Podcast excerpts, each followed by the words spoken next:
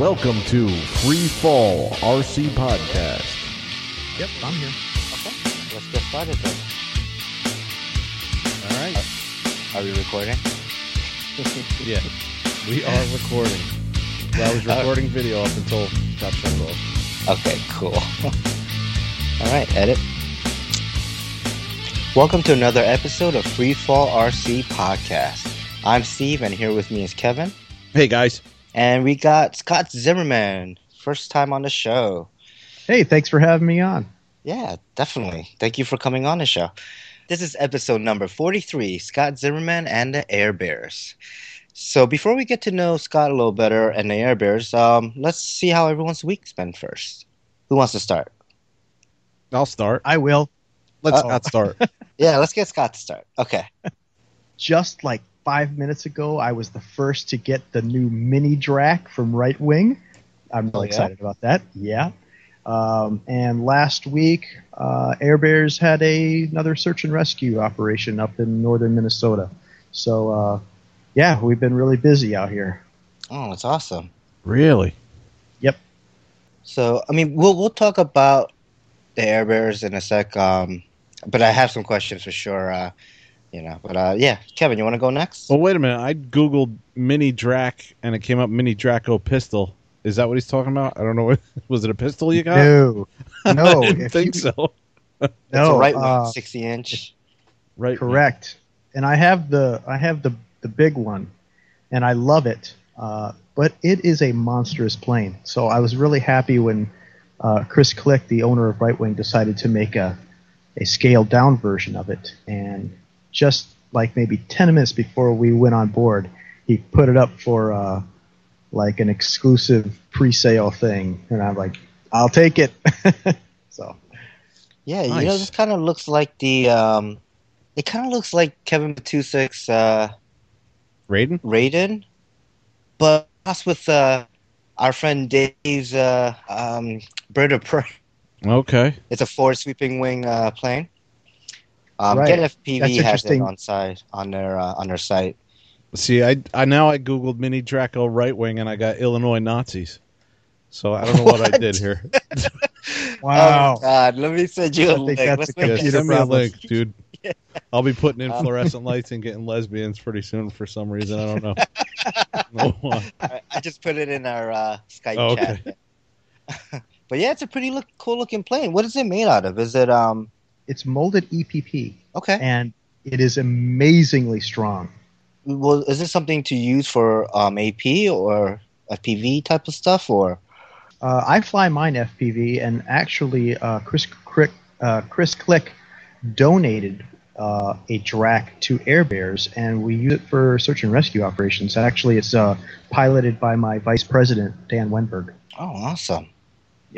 Oh wow, that's that thing is really nice. Damn. Yeah, right. It's sleek. It's nice looking. The 60 nice thing about it is that it's Yeah. uh, it's like a flying pickup truck. It can carry so much gear. One of the, the things that make a good search and rescue fixed wing aircraft are its ability to float.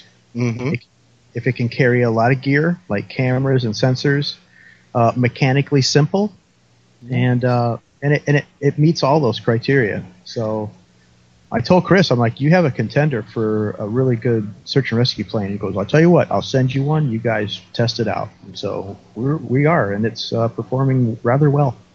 Oh wow, yeah, that looks that looks pretty big. I'm just kind of scrolling through the uh, getfpv.com site here, and they have some video clips. I'm not clicking on any videos, but I'm just seeing um, the guy standing in front of the the main fuselage and the wings. And wow, that thing is massive. Yeah, it's a huge plane. Yeah, that one's 60 inch. What's the mini? What is that going to be 30? 40, 43, I think. Oh, That's okay. still a good size. Yeah. That's Something good like size. that, yeah. yeah. Oh wow, Nice. cool. Wow. Okay. Yeah, I'm excited. That'll be my winter project. We up up here in Minnesota, we need winter projects. Yeah. That last eight months long. Yes, exactly. Jeez. my my builds like come out of the workshop in the spring immaculate. Like Uh, Steve, you mentioned the bird of prey. I, my my Drak is actually painted like a Klingon bird of prey with the awesome. the feathers. And, yeah, it looks fantastic. I'm actually afraid to fly it because it's so nice. Uh, you got to post some pictures on Facebook. I want to see it. Um, I'm part of the Air Bears uh, uh, Facebook page, so yeah, love to see that. Okay, cool. Well, you know, we don't. I, I really kind of keep to the nuts and bolts of business when Sure. it comes to the Air Bears. You Mhm. know, because once you start talking about, you know, what I fly for hobby, that can just blow up, and then All right. the really important information gets buried. So, Yeah, well, just message it to me, then I definitely want to check it out. All right, uh, Kevin, you want to go next? Yeah, sure, man. Uh, I've been working on that 450 scale build, and uh, I've had this fuselage for maybe five years. I don't even know how, how long it's been. Bought it a long, long time ago Mhm.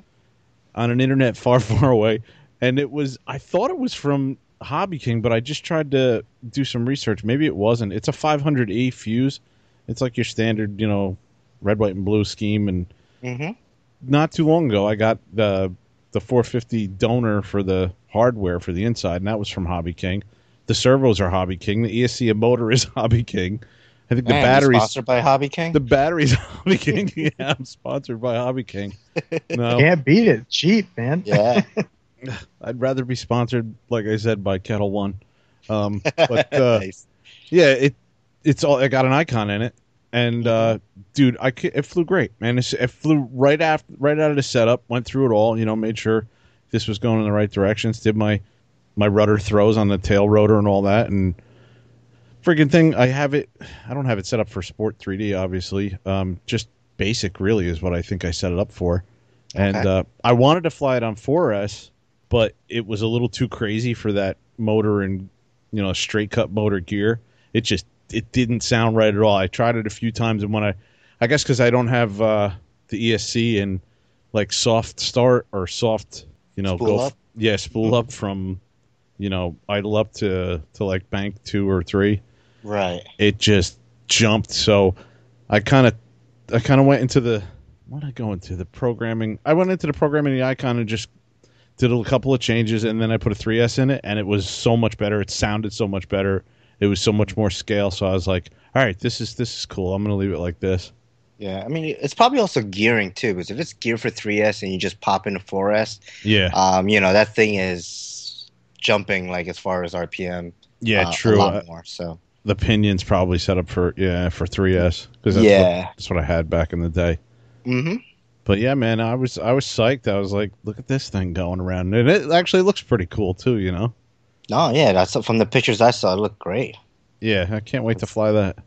Mhm. And that's all I've done. This I didn't get a chance to go flying uh, Saturday or Sunday because it was pretty crappy out Saturday, and then I had to pick my wife up from the airport on Sunday, and we had we had plans on Sunday. Right on. Yeah, so I didn't get a chance to go out. So that's it. Cool. How what have you been up to, man? I know you had a I had a pretty crazy Sunday. a crazy Sunday. Yeah, I was gonna say a week. Yeah, yeah, definitely the week has been crazy, but um, you know, work's work. But I got a chance to get out on uh, Sunday to go flying, and you know, I brought all my helis out. Um, Yeah, you got quite the the fleet now, man. now, yeah, for sure. Yeah, so I mean, let's just address the white elephant in the room. um, I crashed my Goblin 700 competition. Um, this was my first 700 heli. I've had it over a year and a half, probably about a year and eight months or so now. Yeah, And- I'd say easy because we've been flying at that field for a year. hmm Yeah. Um, and this was the first big crash I had. Uh, Steve, do you do the 3D flying with the heli? Yeah. Oh man, that's amazing. My hats off to you. I don't know how you do that, man. I don't know either. Obviously, your goblin is asking the same question. yeah. Uh, so yeah, um, it basically I, I you know I had two packs for it, and I, I the first pack I was just flying around doing my 3D stuff, having a great time. Second pack I probably drained about 80% of the pack doing my stuff, and then I'm like, you know what? Uh, let me go up and do some autos. Let me do some auto rotations. Let me practice. So I was going, um, Kevin. If you you know our field, if you're at the flight line, I was going basically all the way to the left on top of those trees Okay. and about 200, 300 feet up. And then I would cut the motor off and, you know, start coming in for an auto. Came down, bailed out probably about 10, 15 feet, went back up, you know, came down, bailed out. Did about four or five times. And on the last time where I was actually going to commit and land in an auto, I, I went up and I was coming down and I was, you know, I wanted to make sure I had enough forward momentum. And I think what happened is when I cut the motor and it was flying forward, uh, I started pitching the heli back and giving a little negative so that the you know the airflow would go through the blades, keeping the head speed up. Right. Um, but I think I might have tilted too far back, and it was coming in really hot. Like I must have gave a lot too much negative. It was Oh. coming really hot. Uh, you know, I'm kind of freaking out that it's coming in so hot. It's coming so fast that I try to spool the motor back up and bail out. But I, at that point, I was like five feet from the ground, and the tail just smacked on the ground. That hit first, pushed the tail, popped the tail off, and pushed the tail up into the blades, and then it was just carnage. Everything just ate itself. Ugh. The blades both broke. The tail boom popped off and cracked in the middle. Um, the belt got spun out and it was chopped into two pieces, two separate pieces. Um, the landing, the weird thing, the the blade like twisted itself underneath the landing gear, and like I picked it up and like the blades were stuck underneath the landing gear. This is the weirdest thing Wow.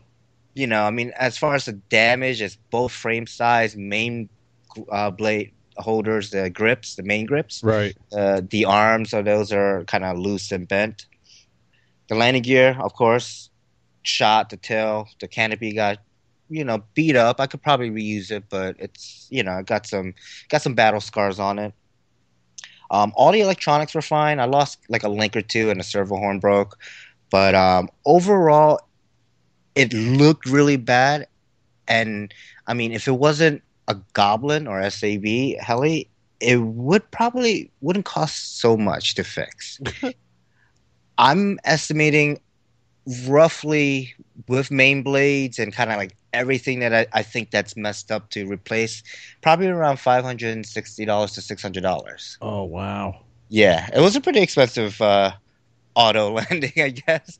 I mean, it is what it is. You know, it's all part of the hobby. Well, um, when you originally said it was an auto, I figured, oh, it was under power, so it's not gonna, or, or it's not under power. But you said you, you hit it back up, so you actually came in with a little power on, right? Or no? Or did you it hit it back started down? spooling back up, and then when I, you know, saw that it was gonna crash, I, I hit throttle hold. So Oh, okay. I mean, it wasn't under power, but there was, you know, basically positive momentum going into the drivetrain, Right. and then I cut it off. So, you know, it, it hit pretty good. It, it did a nice job. I mean, you saw the pictures. It's yeah. it, looked like it totally just ate itself up and said, you know, I give up on life. Yeah. When your when your tail rotor like breaks free and starts ripping the belt through the boom itself, I'm like, oh yeah, that was pretty bad. Yeah, yeah. I mean, you know, I'm not, I'm not really angry about it or sad or anything about it. Um, you know, I, I've had a real good run with this heli, and I lucked out of a lot of near crashes with this. So, um, you know, it is what it is. I'm actually going to buy another airframe. I think that will be my cheapest route compared Oh, to wow. buying another kit or buying just the parts alone. Um, not a big deal. I mean, it's just money, you know. Not a big deal. it. it's just No. funny. You can send some to airbears.org. Definitely. Um, You only borrow yeah. money for a short period of time, anyways. um, besides that, I, I built a night rig. It's uh, the Goblin 380 with uh, um, DIY Nightblades. Oh right. Um, I you know I lit up the whole fuselage with red, white, and blue. You know, go a little patriotic with that. Yeah, that thing looked great, man. Looked awesome. Um, uh, so that was interesting test flight because I, I wanted to make sure everything worked before I flew it actually at night. So um, I threw I threw batteries in it and I started spooling it up. And you know, when as soon as the head speed started to go up, I heard like a whoop, and I was like, "Oh, what's that?" Oh, it looked like um, basically the shrink wrapping I had. Not, not shrink wrapping, just like shrink tube, I guess, like PVC shrink tube on the Right. blades to hold the battery. Um, it slipped off, I was like, oh, okay. Let me slip it back on. I didn't have a heat gun, but I had electrical tape, so I just wrapped it up onto the blade, and then I flew it, and it, it started. You know, it it took off. It flew fine. It felt a little unbalanced. It, it had a little shake to it, and I think it's probably because when the battery slipped off, I didn't put it back exactly where it was, so it wasn't perfectly balanced on the two blades. Okay. But I was flying it, flying it back and forth, taking it easy. I had the lights on, even though it's daytime. You know, it's kind of overcast, so it was nice. You, you know, I was able to see the lights. I started flipping it, you know, doing just very light TikToks to make sure that everything's holding up. And then I kind of stopped, and I was hovering there for a second. I just hear, "Floop," and I was like, "Oh, I lost something again." And then it was really wobbly. so I was like, "Okay, I, I knew I knew that I threw a blade, uh, the the battery off the blade." So I landed, and sure enough, the the battery shot off, and it's somewhere in our field. Oh, Uh, jeez. but at least it was a successful flight. I know that if I put the battery back on, buy a new battery, put one on, um, you know, do a better job on on securing the battery, yeah. that I will be able to fly it at night and it'll be okay to 3D. Like, was you know, I was smacking it around and it was fine. Nice. So, so I'm really excited about that. Yeah, I would call that a success. Yeah, Successful flight. yeah, yeah. I mean, you know, I mean, at the end of the that flight, I threw a battery. That's at least I know that I need to secure the battery more. Like, you know, it's it's Yeah. okay. Um, Maybe yeah, um, take some sandpaper to it and some epoxy or something, right? yeah, I was I was thinking about that, epoxying it, then shrink wrapping again, and then putting electrical tape on it. Like, I I just want to really secure it. I have a means of charging it while the batteries are on the blade, so I never have to take the the battery off. Yeah, I saw that. That was a good idea you had. Yeah, so I basically ran um, extra traces to the battery and isolated the, the LEDs off of a, a little switch, a micro switch, so that um, you know I could turn the switch, the LEDs off, and then I could hook up alligator clips to the uh, to the blade and charge the battery up. And actually, what I'm using to charge the battery is the the E-flite little um, UMX chargers. Okay. You know, the one that uses four AA batteries, and you can plug the battery kind of like in a slot on top. Yeah. Yeah, just the one I had had didn't have the slot. It had actual like pigtail coming out that goes to the little connector. So I just snipped that, put some extension wires on there, and then use alligator clips. And I ch- I was able to charge both packs um, safely. You know, with no problems. It's a single cell, 100 milliamp battery. So that that worked out great. How long will something like that last? Do you think? Couple I'm not flights? sure. I would say couple of flights, which is fine with me. You know, if I could get two flights and then kind of take it easy and let it charge up, that's cool. The traces you ran down from the battery to the LEDs that that looked like one strip, but is it? There's obviously got to be two strips in there. Yeah, so it was one strip on top, and then there were connecting strips, um, and then there was one strip on the bottom. So top was positive, bottom was negative, and then basically the way it, the um, Oh, I see. the, yeah, there's where the LEDs are. Um, there'd be a strip going up to either side. You know, Yeah. I could get one on the bottom, and I put three on top. And the, the best part about all this stuff is that like you can't just buy like a ten pack of LEDs and ten pack of you know the surface mount um, resistors. They come in like a thousand pack and like a hundred pack. Oh, right. I I mean, besides batteries, I have enough to maybe make like ten or fifteen night blades. Okay. So I, you know, if, if two, if I can only get two flights and I want to fly more, eh, screw it. I'll buy a couple more, uh, you know, battery packs and some blades, and I'll make some more, and I could just swap out the blades whenever I need to. Nice. But uh, yeah, I mean, the 700 going in was probably the worst news, and uh, the Nightblade setup is awesome. But I think uh, with every bad turn, there's a good turn, Yeah. and my Goblin 570 finally sold. The heli I've been trying to sell for the last month and a half, maybe, or since Chris's uh, Fun Fly, which was a Labor Day weekend. Right. Yeah. So yeah, Wow, man. That, that's Uh, awesome, dude. excited about taking that money and putting putting it towards the 700 plus some extra stuff. Yeah, and yeah. you know, I, that, I don't know the 570. I, I didn't think you'd have a problem selling that. And I, Yeah, I, I I just guess it was. uh, uh, I, I think it comes down to it's you know it's not a cheap heli right like no. brand new was 850 bucks plus all the battery packs the motor and everything like I think I estimated just what I sold was around sixteen hundred dollars. You know, but obviously I didn't get sixteen hundred back. You know, Right. I got less, but but it's enough that I'll be able to buy another seven hundred airframe, and then have a, a decent amount of leftover money that I could buy either several twelve S five thousand packs or maybe you know get maybe get something else. You know, like get something extra like a I don't know, maybe a Protos or something. I don't know. maybe another the- 700 heli. That's the balance of life, my friend. yeah, yeah, for sure. So I'm pretty stoked about that. Nice. Um, yeah, yeah, and uh, so yeah, let's get into our main topic here. Yes. Let's get to find out more about Scott and the Air Bears. All right, so Scott, uh, first thing we got on the list here. How long have you been in the hobby? Uh, let's see. I I think about five years now. Oh, nice.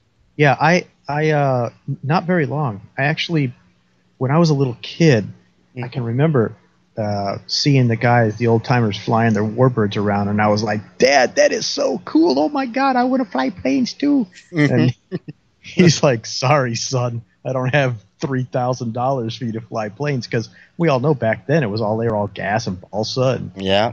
um, Yep. so, you know, I was bummed. And fast forward, I don't know, 35, fast forward a long time. And uh, there's a little park on my way home from work, and I see the guys fly there all the time. But I always just dismissed it because I was like, you know, I don't have that kind of coin. So Yeah. uh, one day I, I just, you know, figured what the hell, and I drove in, and that's when I found out that everything's electric and they're foam. And the guy flying the plane, he was like, "This was sixty bucks," and I'm like, "I could do that." nice. Yeah. Exactly. So I went to my hobby store and I bought a little. I bought the little uh, HobbyZone Super Cub. Okay. Little, yep, I got that. Took it out there, tossed it in the air, and it nosedived right into the ground. I'm like, and I tried it again, and it did it again. I'm like, this thing's a piece of junk. I'm like, it, I was about to take it back, you know, but I Mhm. didn't. And then doing some research, I found Flite Test, and I learned about David Windestål and the Nice. tricopter. And I'm Mhm. like, oh, that's really cool. So I started building tricopters, and uh, they were much easier because I could just sit there and hover. You know, Right. hmm so I did the tricopter thing for a while, and then I, I got a flight simulator for my laptop, and I played with that for eight months during the winter, like Kevin said. Uh, and in the spring, you know, I dug that fun cub. I I I, uh, I got that little um, mini cub hmm out there, and I said, you know, I'm just going to throw this piece of junk into the air one more time, and if it does it again, you know, screw it. I'll just stick to copters Right. and this time it flew. So uh, when I found out that it was nothing wrong with the plane, it's just that I didn't have the skills yet. Right. Uh huh. So uh, and after that, the you know, of course, Flite Test. You know, you can build a plane for two bucks, and I, I jumped in head first and have been like addicted ever since Nice. Nice. Yeah. two it's been almost two years ago uh, i was reading a story online about a guy uh, it's an elderly man who like walked out of his house he had dementia and he got lost and they looked for him for like three days and couldn't find him and one of the neighbors came by and says hey i've got a little you know copter let me see what i can find and he found him in like 20 minutes Oh wow. Wow. and after reading that article, I thought to myself, man, wouldn't it be, what if we had like an army of guys just Uh-huh. like him that would just, you know, if something happened, they would just go out and help. And Yeah. so I started Air Bears. And, uh, Oh, I can see it now. A big light bulb pop in your head. Like, wait a Yeah. minute, that's a great idea. you know, uh, honestly, I'll, I'll be perfectly honest with you. I, you know, I read that article and I was like, wow, that's pretty cool. And I went to bed that night and like I woke up with the idea in my head, like Air Bears and how it would work and what we needed to do, and everything was like already done in my head. Nice. And I filed for articles of incorporation for a nonprofit the state of Minnesota at like 3:23 a.m. on a Tuesday, and uh, and I did it correctly. I'd never done anything like that before in my life, and Right. so it's just amazing how this is happening. And and it turns out that everything that I've needed to to get this off the ground and to get it going has fallen into my lap. Uh, like you know, we were gonna need we were gonna need some T-shirts and hats and stuff. And it turns out that my buddy Dan, who's a flying buddy of mine, he's a graphic artist and he works for a company that makes that stuff. So he says, "I I got you covered. We can get that." Oh. And then uh, needed a website. Well, the chairman of my board, board of directors, Tony, he's an IT guy. He's like, I can help you with that. So, with the help of a lot of, of my friends who I would just go fly with, Mhm. they had every they had all the all the talent and skills that we needed, and uh, we went public with it at Flite Fest 14, Mhm. and Right. we've been off off to the races ever since. Wow, that's awesome. In fact, we've got one of our members down in Texas has already saved the lives of four people. Really? Uh, That's amazing. yeah, yeah. Um, he works very closely with his local fire department, and Mhm. uh, yeah, in the in the floods of 2014, he used an Inspire, and he saved he saved four people with it.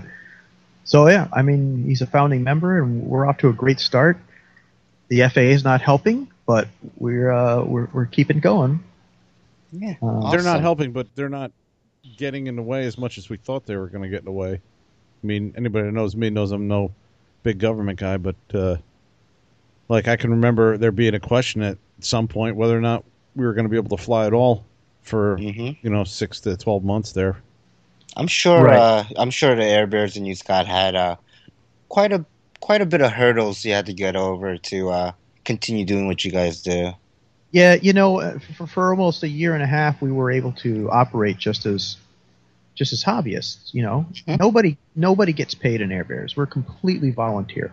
Right. Um, well, now the FAA has got new rules, and so we have to we actually have to operate under the commercial rules, even though we're not commercial. So it kind of sucks right now. Mm-hmm. Uh, we're hoping that eventually the FAA will kind of relax some of these rules. I think what they did was they started out really, really strict, and then they will gradually relax as they see that these things really don't pose that big a risk. Um, right. Because from a safety aspect, it, it makes more sense to do that than to be real lenient and then And know, ramp up. Right. Correct. Yeah. So we're hoping because uh, you know we you've got the hobby guys, you're just flying for fun, and then you got the guys that are trying to make a buck. They're the commercial, and Air Bears we're, we're kind of in the middle. Right. Uh, so we need we need some we need some middle ground from them. Uh, but until then, un, until then, we got to fly under the 107 rules. And I just passed my test about three weeks ago. Oh, great. So I'm, nice. I'm I'm legal, and uh, the rest of my guys are working on it.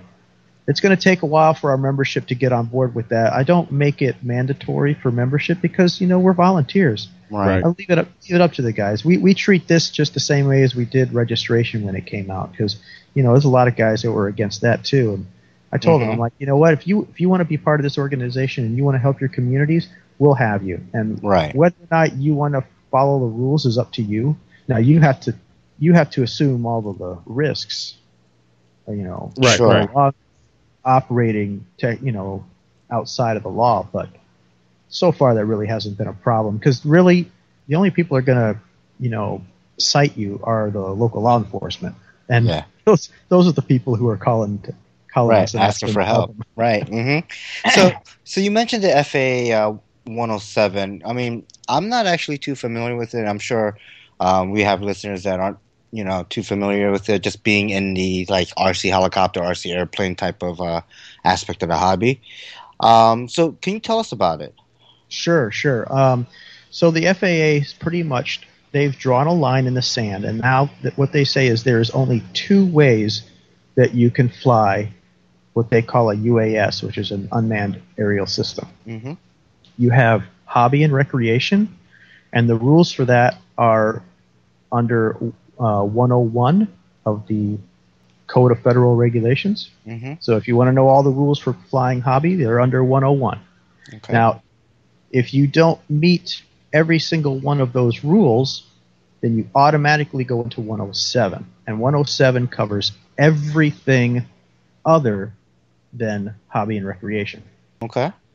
So that's what it is. A lot of people think that the 107 is about commercial operation, and technically it is not. In fact, the word commercial appears nowhere in the regulations. Wow. All it does is give rules for people who want to fly, not as a hobby.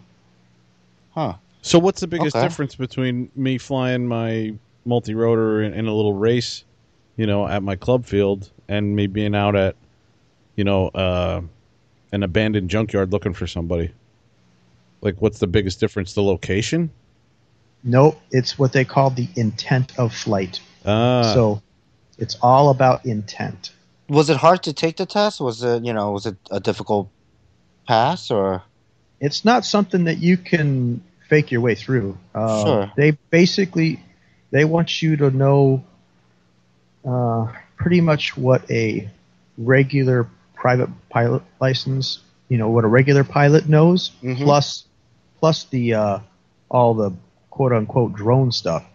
Um, they really want you to know how to read sectional charts, and uh, they want you to know the the, the rules and regulations. It's basically basically they want you to be able to fly safe and Mhm. know when and where you can fly and and not interfere with any manned aircraft and, and Right, things of right. that nature. So Mhm. Of course I had all my rules and regulations. I've been I've had my my nose in books ever since I started Air Bears. So I knew all the rules, but I didn't know how to read sectional charts. And uh, thankfully, my dad is a pilot. Um, Huh. oh, nice. He's not current, but uh, he still, you know, he knows how to read all the sectional charts, and he knows how to. You got, believe it or not, you got to know like all seven or nine different types of clouds. Why? I don't know. I don't fly anywhere near clouds. Right. right. In fact, I'm legally obligated to stay 500 feet away from a cloud, but they make you learn it. Uh, So, yeah, it's it's not. You know, people ask, is the is the test hard or is it easy? Well, that just depends on how prepared you are, really. Sure, of course. Some That people say that the test is easy; it was a breeze for them. Uh, I found the test to be a challenge. I I didn't get a perfect score on it, uh, but I did pass, and um, and I learned a few things, so it's all good. So, what does the test look like? Is it like a multiple choice test? You know, is it like taking a driver's license test, a learner's permit test? Like, um, The test is uh, well, what you do is you you uh, you go online and you find where you have a an, a, an, uh, an official FAA testing site, and it's usually Mhm. like a little regional airport in your neck of the woods. Okay. You make an appointment with them. You go in on the day, and it's a you take the test sitting at a computer. The the test is randomly generated. It's 60 questions, okay. and it's taken out of a pool of 600 questions. oh wow. Right. So every test is different. hmm Um, and you also get a book, and it's the um, the pilot's handbook of aeronautical knowledge. And a lot of the questions will refer you to that book. And you open the book, and you look at the chart, and you answer the question. And it's multiple choice, hmm and you have to get at least seventy percent to pass. And um, you get two hours to take it, and it'll cost you one hundred and fifty dollars. Wow. Pass or fail, right? 150 bucks. Pass or fail, 150 bucks. If you fail, you have to wait 14 days to take it again, and you'll have to bring another 150 dollars. Oh, okay. Damn. So, so you mentioned sectional sectional charts. I have no idea what that means. Sectional charts are maps of the sky, my friend. They are, they do not have roads uh, Uh-huh. or anything like that. They are. Uh, I mean, if you looked at one, you'd go, "What?" Because there's a lot of information. You, you basically have to like zero in on one small little area Uh huh. and, and just get the information because you can't take it all in at once. Um, if you if you want a, a very an excellent resource online is called uh, SkyVector. It's sectional charts for all over the world on your computer. And you can pull that up and you can see what they look like, and uh, you, you you'll instantly see that this is not something that you can figure out without some help. you have to be taught how to read these things because it's not something that's intuitive. Yeah, I just see a bunch of green and blue and red dots. Yeah, we'll zoom in. How do I zoom in on this? Oh, here we go. Plus sign. It's probably uh, something like reading a topographical map. You know, if you don't know what you're looking at, you know, Yeah, correct. you're not going to understand Okay. it. Yeah, I see like all the circles, squares, circles. Yeah. Uh huh. all those circles are different classes of airspace, and you have to know that. Uh, Oh, but I guess the green dots are like you know major airports or the different type of airports correct. that give you, uh, I guess you know different clearances to to be able to fly in that area or not. Oh, Right. Okay. Oh, cool.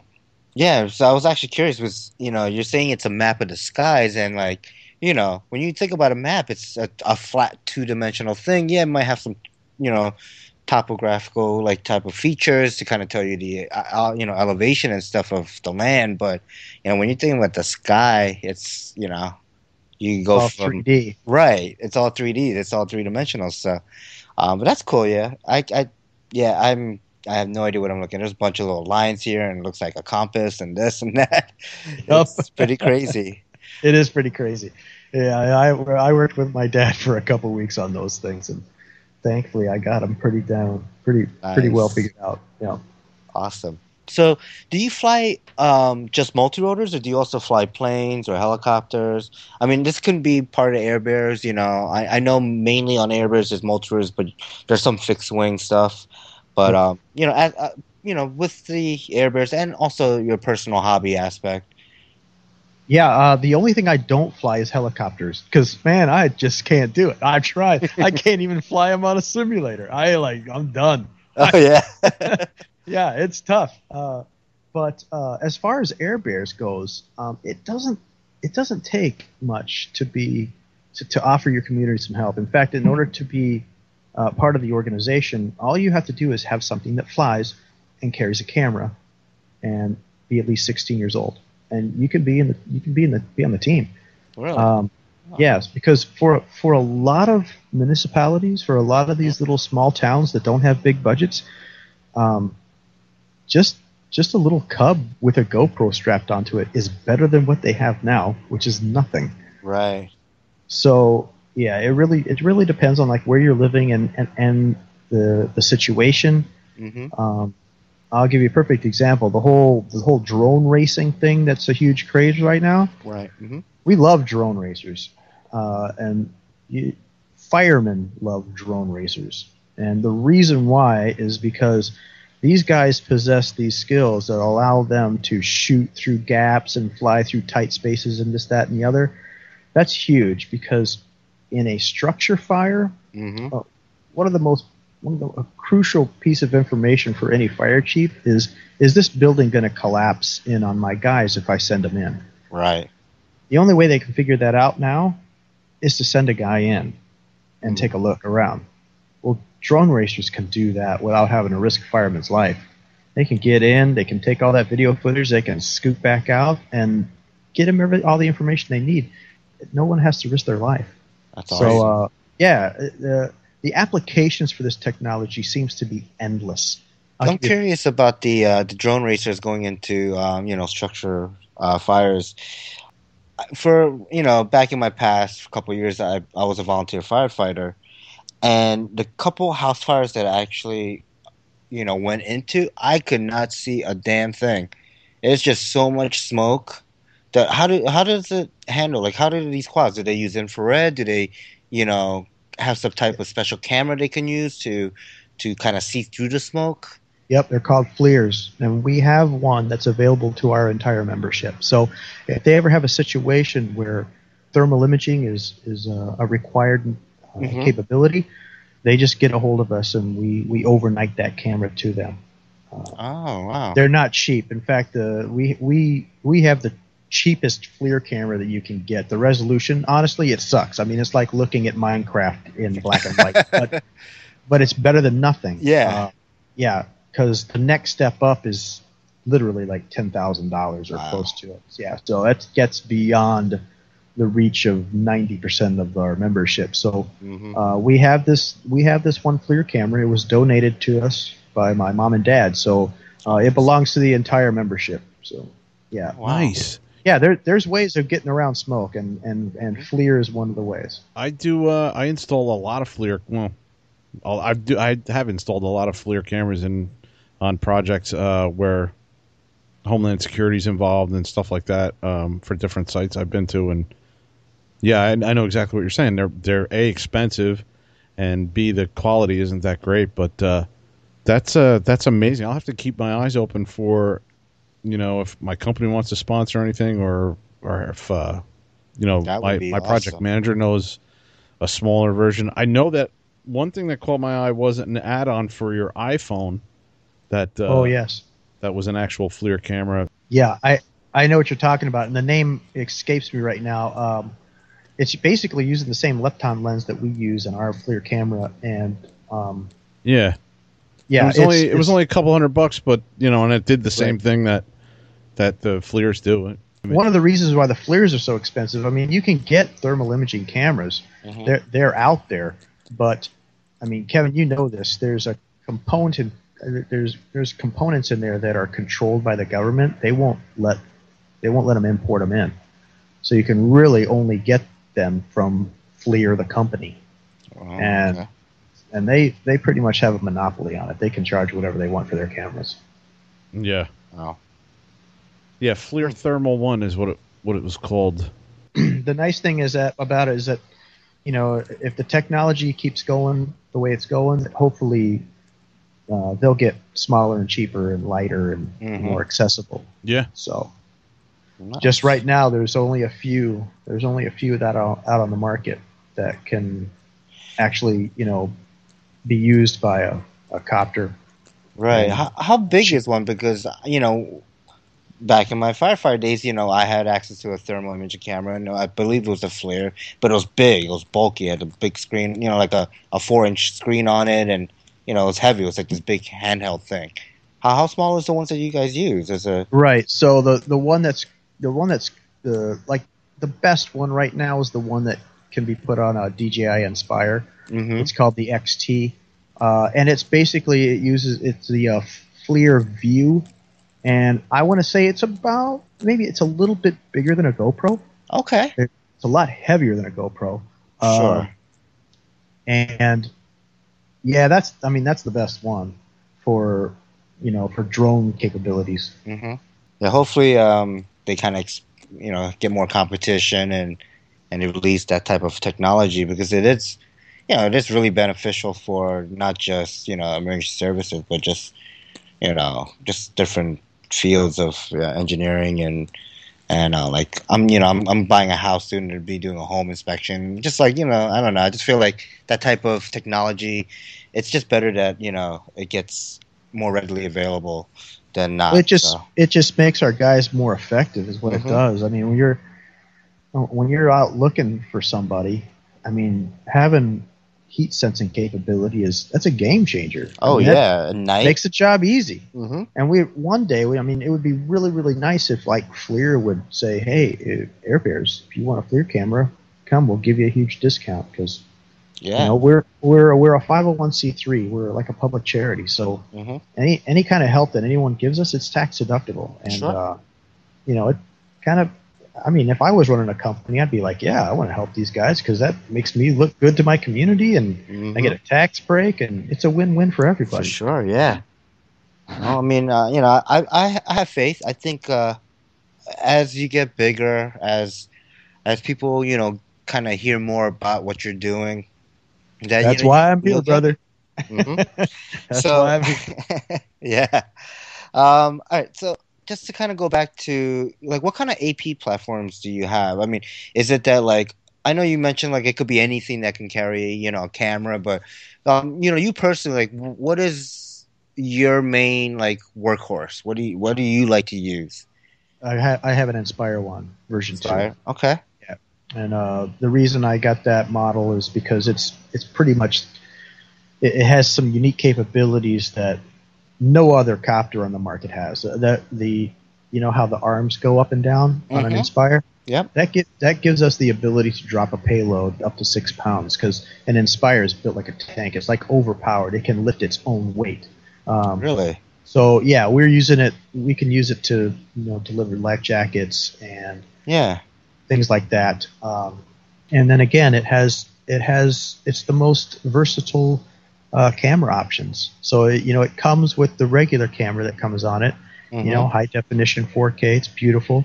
Well, DJI now has a zoom camera for it. Ooh, that's- really? That's awesome. Yep, that's awesome. Nice. And and they have the uh, the FLIR camera for it. So right. yeah, Huh. it's a it's a it's a workhorse, and it's the most proven one in the field. In fact, um, that's all the agencies are getting Inspires right now because it, it's just it, it's that good. I, Yeah. I, I I'll be honest with you, I was a late adopter to DJI. I've I've been an, an APM guy all my life with the Pixhawks. Mm-hmm. You know, that's how I built all my copters with, with APM. And I bought a Solo when it first came out, and I still have it. It's a great platform, but it's a backup. Uh, it's my backup system now because just the Inspire can do so much more than it can. Right, right. Um, uh, so besides your aerial platform stuff, I mean, what other equipment do you normally like lug with you to to the site? Um, you know, like I guess the Inspire comes with its own radio. Oh, I guess it comes with its own charger and packs too, right? Yep, yep. You, you want to when you go out on a mission, you want to bring you want to bring your essentials. You want to bring some food. You want to bring some water. You want to bring you know stuff to you know coat when you're out in the elements because you know you're going to be outside. You're going to be out there for a long time. Mm-hmm. I I bring a I bring a landing a launch pad. That's Okay. very important uh, because a lot of times you're taking off in the weeds or the dirt, and you know you want to keep your copter clean. So Sure. have having a nice a nice uh, reliable clean surface to take off and land from is is a good idea. Yeah. Um, let's see what else do I bring. I always bring my laptop so I can download my footage. Right. Um, you know, it's funny that you're asking me this because all of this gear right now is in my trailer still from the search and rescue that I did last weekend, Right. and my checklist is in there too. So, um, but yeah, like extension cords. hmm Do you A bring a of- generator? Like, do you, You know charge what? there or? I have a generator, but I didn't need to bring it this time. So yeah, you want to have a way of what you want to do is you want to take whatever means you can to be as self-sufficient as possible. right. Yeah, because the last thing you want to do is show up on scene and have to ask people for this, that, and the other so that you can do your job. No, show up ready to do your job with whatever you need to do the job. Right. And then you'll be loved by the people who called you to help them and you'll, you know, be called back again. Scott, what do you think of the uh, the the Mavic or Mavic Pro that Mavic? just came out? I think it's really cool. I, I mean, that thing like fits in the palm of your hand. I was very, I'm very impressed with it. Now, what its applications are for us, well, that has yet to be seen. Um, you know, situations present all kind of different uh, opportunities to use this technology in in new ways. Um, I'll give you a perfect example. Um, we were in Reno this past spring at a conference for search and rescue using drones. It was the first of its kind.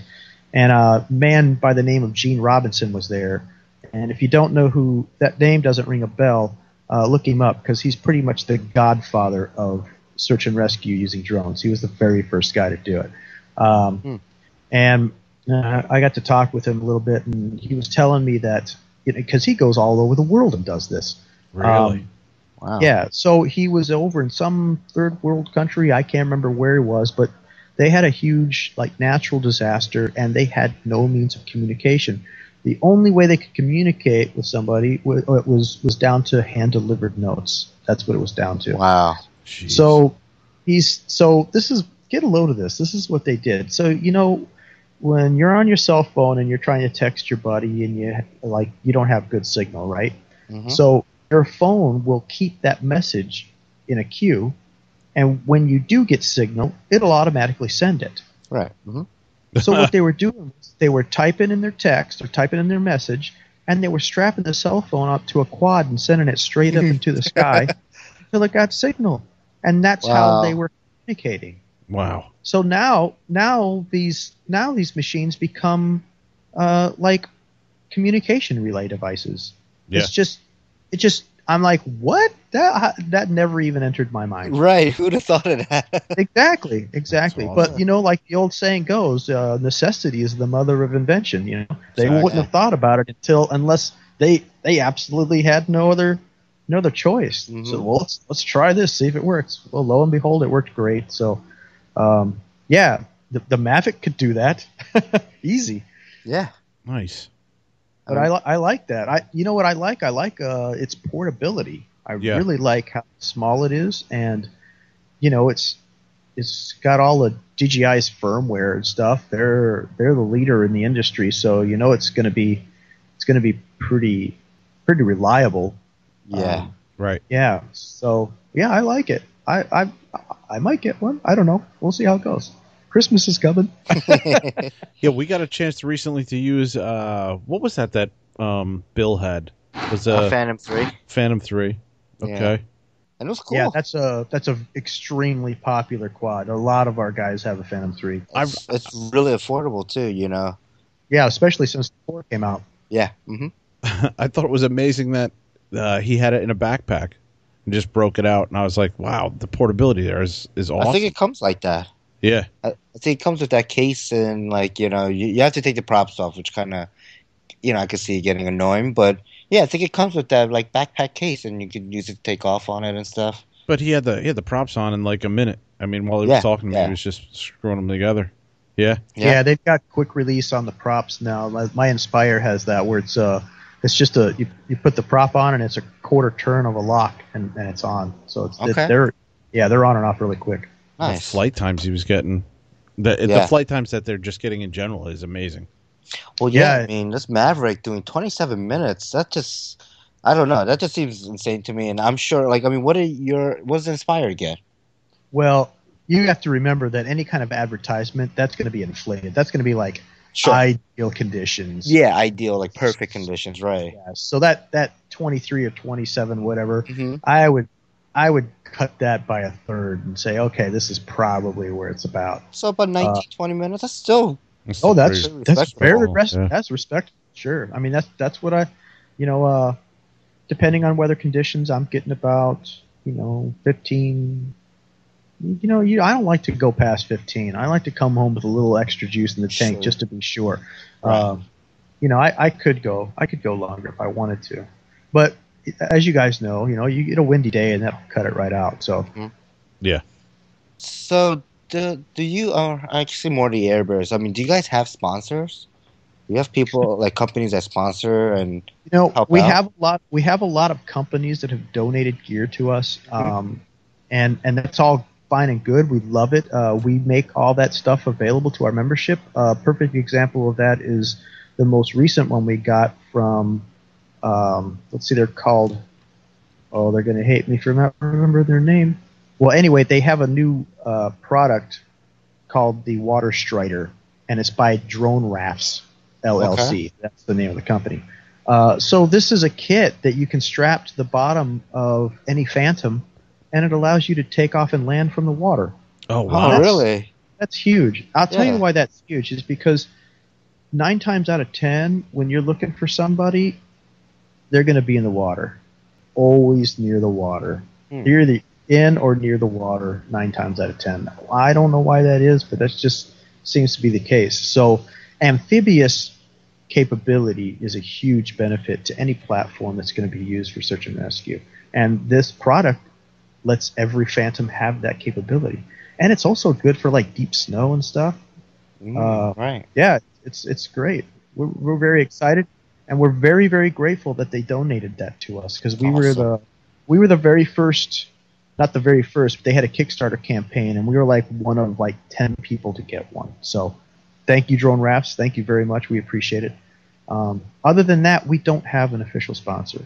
Um. I basically pay for Air Bears out of my own pocket. So um, that's that's limited us. Uh, I mean, I've I've got guys literally all over the world that want to get out and help their communities, and I can't really help them right now because I don't have the funding to do it. I mean, one of the things is I got to find out what the legal situation is in those other countries, and I'm not a lawyer, so I got to hire somebody to do that. So right. Right. yeah, I, our our biggest hurdles right now is public perception and funding. Mhm. Um, the funding, well, hopefully that'll take care of itself once you know I keep doing more of these things and the right person hears and you know, and their heart's in the right place and they want to help us. Yeah. Uh, the public perception part, uh, we do a lot of community outreach. We do a lot of education.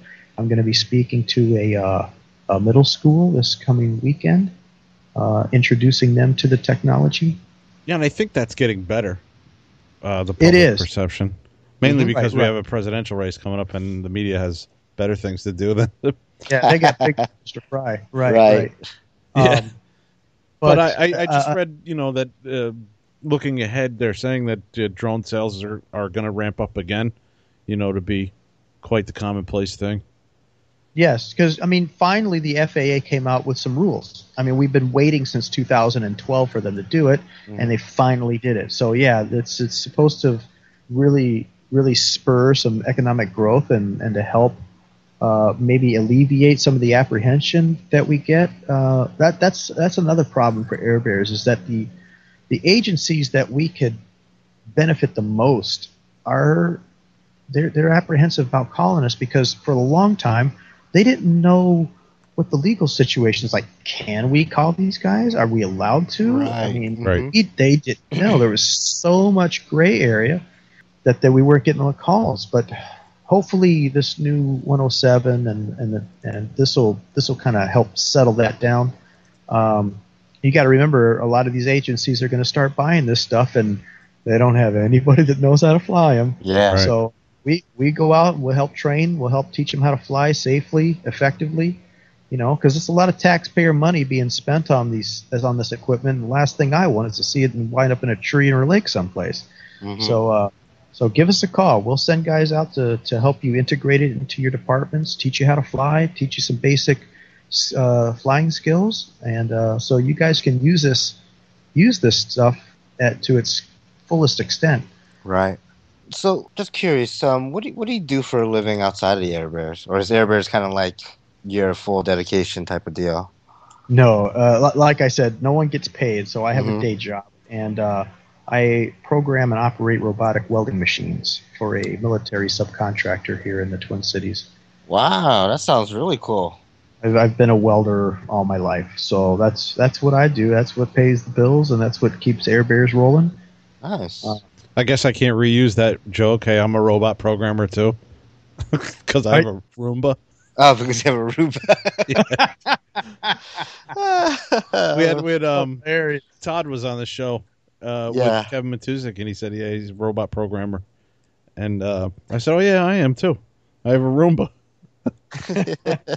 yeah, Yeah, that's funny. Oh, that's I funny. totally forgot about that joke. It's when uh, I don't know when we did that episode. It was before Flite Fest 2016. So Yeah, it was a while ago.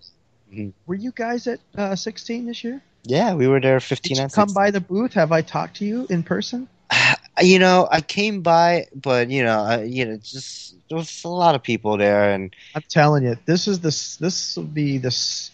Let's see, yeah, last year or this year was uh, the second time. I didn't get to the very first Flite Fest, but I've been to 15 and 16, and I'm starting to figure out that when you're at that event, you're pretty much running around like a chicken with your head cut off for the Right. mass for, for the majority of the time. So Yeah, it's a whirlwind. I was I I was prepared to apologize if I had talked to you but like didn't remember or whatever because it's just so I I mean you get there we set up our booth and it's just like craziness and then time to go home I'm like what Mhm. happened yeah, right. yeah, I think I think we might have stopped by and said hi real quick. Uh, Yeah. I, I don't remember, or I might have done it, or we might have done it uh, the year before, or, or something. I, I don't remember. No, I, I know I didn't do it 2015. Um, I don't know if I even saw a booth that year. I'm, I might have Well, just missed it.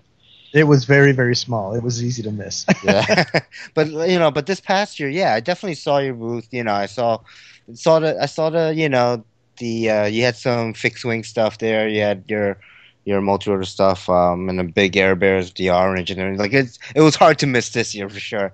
Um, Good, it just seemed like you know every time I, I was coming by, um, I, I don't I might have just said Air Bears, you know, I just gave a shout out, but Yeah. I don't think I. Uh, oh that was you oh okay now I remember you Steve yeah.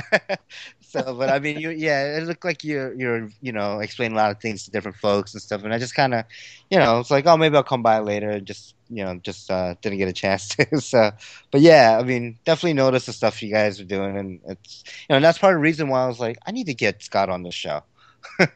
I tell you, one of the special things that happened at Flite Fest 16 was, you know, they had the uh, they had the county sheriff there for most of the time. You know, just making sure everything was okay. And he came by the booth and we talked to him, and he's he's like, "Wow, this is pretty cool. I like what you guys are doing." I'm like, "Yeah." I'm like, "Will you, you know, just let us know. We'll help you." And then the next day is when that car crash happened, and I just happened to be up in the air, uh, flying around, showing some people some things, and so I went over there and I got aerial footage of the accident scene, and uh, had the file. I handed it over to the sheriff department. I'm like, here you go. He goes, what's this? I'm like, this is aerial footage of your accident scene. You can use it in your investigation. He's like, are you kidding me? I'm like, yeah. He goes, what do I owe you for this? I'm like, nothing. We do it for free. He's like, man, you guys are awesome. He's like, I'm going to have the whole department sign up. nice. Wow. I mean, we got to prove the value of the organization to the guy who was like, you know, maybe maybe on the fence or like, oh, that's kind of cool, but maybe think, man, you know, maybe it's not really a yeah, something or that we will what's use. the practical use? When am I ever Right, use right. it? Yeah, Like, and then you just show right. him There you it go, pal. firsthand. here's here's proof, and he's like, this is awesome. So Nice. yeah, that was that was cool, and it was good that nobody got hurt in the accident too. Nice. That's awesome. So let's. Uh, what is the Airbears mission statement? Uh, to utilize drone technology to the benefit of all life. That is new for us. We started out as being a search and rescue, basically, basically just search and rescue. And Mhm. what we what we learned when we went to that conference in Reno is that agencies are interested in so many more applications. And I actually flew Chief Wayne Baker, who is the fire chief for Joshua, Texas, and that's where our member Garrett Brill saved those four people. So I got I sent both of them a plane ticket so they could be a part of this uh, this conference. And Chief pulled me aside and he's like, you know what? He says, you should change your you should change your statement. I'm like, why? He says because you know search and rescue is great. He says, but there's just so much more you could do. Yeah. Uh, so so we did. We changed it, and I'm glad it did because I'll give you a perfect example of an application that hadn't even considered to us. And so we get called by local sheriff here, and he says, "We would you help us train our horses?" Oh, It's I heard like, about what? this. Yeah. Uh huh. Yeah. I'm like, we're drone guys. We're not cowboys. Uh, Yeah. Right. so so he's like yeah we got um, sometimes at big outdoor music festivals or parades and we have our mounted police divisions out there and sometimes there'll be a drone in the air and the horses are spooked so uh, Ah. so we're like yeah we'll help you with that so now we go out there we've got a whole working with uh, two of our local sheriff departments we've come up with a, like a little horse training program and we go out there we fly around the horses we get them used to it and by the end of the day they they're not scared of it anymore and that's that's a big big value to them because it's way better you know they don't want to find out that their horse is scared of a drone when they're out there in the field trying to get a job done Sure. Oh, absolutely. so so yeah we go out there and we, we help them with it we, we just help them with their, anything they need basically Yeah. That's great. so that that's our mission statement. We want to use this emerging technology to benefit all life. If, they, Awesome. if there's some wildlife conservation that needs to be done, give us a Mhm. call. We'll go help. You you know, Yeah. just anything. If there's a bad guy on the loose, give us a call. We'll help you find him. nice. That's great. Um, so where do you see yourself and the Air Bears in say, let's say five years? Um, you know what I'd like to do is I would like to I would like to put on these like little like seminars or something and Mhm. people people who are interested in learning how to do this can come to these seminars and we'll teach them. We'll teach them for Yeah. free. And when you're and when they're done, they've got the basic flying skills down Mhm. pat and now if they want to, they could join Air Bears because the strength of this organization is in its membership. Right. The more people we have in our database, the more chance there's going to be somebody local that's going to be able to help you uh, with what you need. Um, right. That's that's uh, that's where I'd like to see it go. Nice. um, Then again, it, maybe it'll go in a direction that I haven't even considered yet. So who Yeah. knows? True. At some sometimes I feel like I'm just along for the ride here. So it gets crazy. Yeah, I'd I'd actually like to see um, Air Bears kind of be the uh, like the database, the kind of organization that organizes all the uh, the you know the volunteers and stuff. But to see more like law enforcement like actually pick up the technology and like you know okay hey you you're interested in this stuff let's ha- let's you know get the air bears to train you and and you know get the you know this police officer or you know public service person to like learn this stuff and be able to really kind of spread the word even more you know than just you know the clippings of news that we see you know here and there and and you know just kind of like make it just like a, a brush fire and just kind of take off like have like every police department have one or two guys that do this you know kind Oh, of that's that's going to happen, Steve. Uh, Yeah? To, to all of the to all of the professionals that we've talked to, they all agree that that a, a drone of some type is going to be standard standard issue equipment Standard in every squad right. car, every fire truck. yeah, Yeah, we I mean- the, uh, they went to so uh, the chief Chief Wayne Baker. They they went to every year. There's a huge uh, firemen's conference, Mhm. and DJI was there. They had a booth showing them all that, and That's and they're and the fire fire departments are calling the drone the best firefighting tool since the hose. Yeah definitely That's how that. much they love these things. And to speak to your question about training, that that's already happening. I mean, Awesome. especially down in Texas. I mean, mm-hmm. unfortunately, there's a lot of a lot of states are passing laws that are making it difficult for us to provide the services that we want to. The legislators are are passing these laws that are technically against the FAA rules, so it's still kind of a mess right now. Right But there's some exceptions, and one of them is down in Texas. That they're like their own country down there. They do whatever they want anyway. Yeah. Um, but that state has embraced this. They, they have totally embraced these machines, um, and they're using they're using them eh, for so many good things. So now the the the police departments and the sheriff's departments and all the emergency service professionals are Mhm. going to uh, our guy Garrett and Chief Wayne Baker, who've come up with a training program, and they're teaching these guys how to fly and how to use them and stuff. But Awesome. uh, we're, we're, we want to do that. We want to do that like all over the world, right Um, yeah because globally. you know that's that's the benefit. That's the benefit that we have as hobbyists is that we we all know, man, it takes a good couple years of practice before you can fly without crashing, and we still crash. Yeah. But um, we have those skills. We can we can use that knowledge and we can help share it, and maybe help them be more effective and stay safe and save some lives. hmm Right. and then in turn might really enjoy it and join the hobby aspect too well, you know, that was one of our arguments uh, last year when they said, you know, how are you operating? We're operating as as a as hobbyists, as recreation. It's like, and the, and, they're- and the and the question is, well, is search and rescue really a hobby? And I'm like, it can be. Why not? I'm like, we we, we enjoy helping our local uh-huh. you know we, you know that's that's enjoyment for us. We like helping our communities. We like saving lives. So yes that's recreation to us. Yeah. but now we can't use that. Can't use that excuse anymore. Right. So with the dji stuff i mean you're mainly using their you know flight controllers their stuff.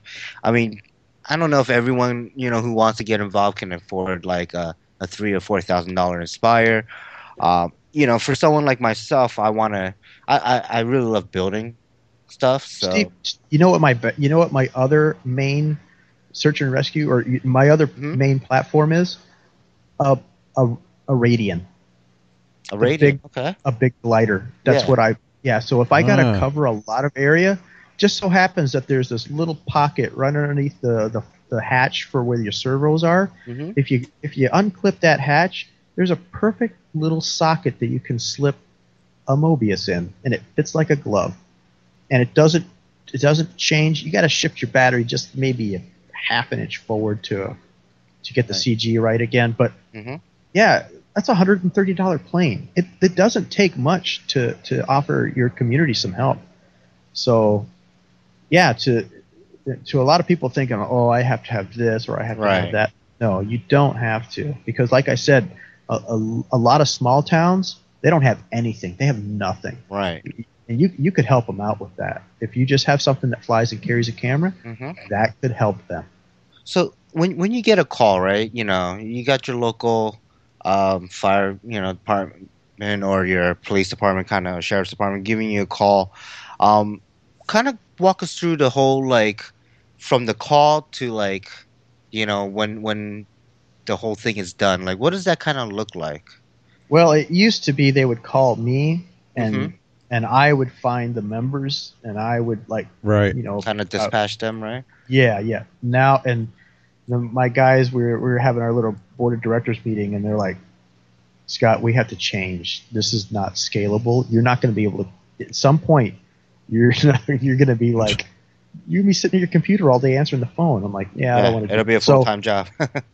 a- and again it just so happens that uh, my vice president Dan uh huh. in his spare time, he likes to curl. That's the sport where they push the big stone across the ice. Curling, yeah, yeah. Yeah, that weird Uh-huh. thing that Minnesota people and pretty much only Canadians do. Canadians, Um, yep. Uh huh. So he does that. And one of the guys that's on his curling team, he's like super computer man. Uh, he knows the ins and outs. And he built us a new website from scratch that does all the dispatching for us. No way. wow. So yeah, that's awesome. So the way that works now is that ri- our website is set up. There's there's two ways that you can be a part of Air Bears. You can either be a pilot, volunteer your time and equipment to help, or you can be what we call a commander. Uh, you can request some assistance. So what they do is they'll click on that, Mhm. and once we verify their information, we, we approve them, and then they get access to our entire member database. So if there's a situation out there and they're like, okay, they can go to our website, they can do a pilot search for like 10, 20, 50, 100, 200 miles diameter from where their location is, hmm and it'll it'll find the nearest guys, and it'll pop up. There's their member profile. You can see what they fly, how long they can stay in the air, whether they've got any special skills or certifications, and the agencies can pick and choose the guys that are best suited for the situation. And there's their contact info, and they just get a hold of them themselves. Oh, that's that's Nice. awesome. Wow. Yeah, that that made a huge difference. Thank you, Tom. Tom's the guy that did that. He's he's awesome. Nice. Thanks, Tom. Good luck with that curling. Uh, Good luck with that curling. I watch it every four years. Yeah, exactly. it's cool. They like with the little brooms and they sweep, sweep, sweep, sweep. sweep. I know. I no, I watched him and I'm like, okay, I get it. This is I can see how this can be fun. yeah. The, the, the, the other thing about it, it's like it's the only other sport that I know besides bowling where they really drink a lot. oh, yeah. when they're doing this sport. So Oh, you can imagine a lot of drunk guys slipping on the ice. It's fun to watch sometimes. right, right. cool. So, um, okay. So I, you know, say that I'm a member of the Air Bears. Local law enforcement calls me. I'm available. I pack up my gear and I head to this site. Um, normally, what does that kind of look like at that point? I mean, I'm, I'm guessing you work with the chief or the the site commander. Um, let's just say for like a search and rescue, like you're trying to find a missing boy or something in the Sure. woods. Sure, uh, and, and we just got done doing that this past weekend. And um, what we recommend our members, we, we strongly recommend that they take what's called an ICS 100 certification, and ICS stands for um, Incident Command System or Structure, something like that. Um, and it basically gives you like not so much the rules, but it, it lets you know how emergency situations are handled from a logistical point of view. Right, and like terminology too, right? Yeah, all that kind of stuff. Mhm. It just so just so you kind of have some idea of what to expect when you show up uh, in in, this, in one of these situations.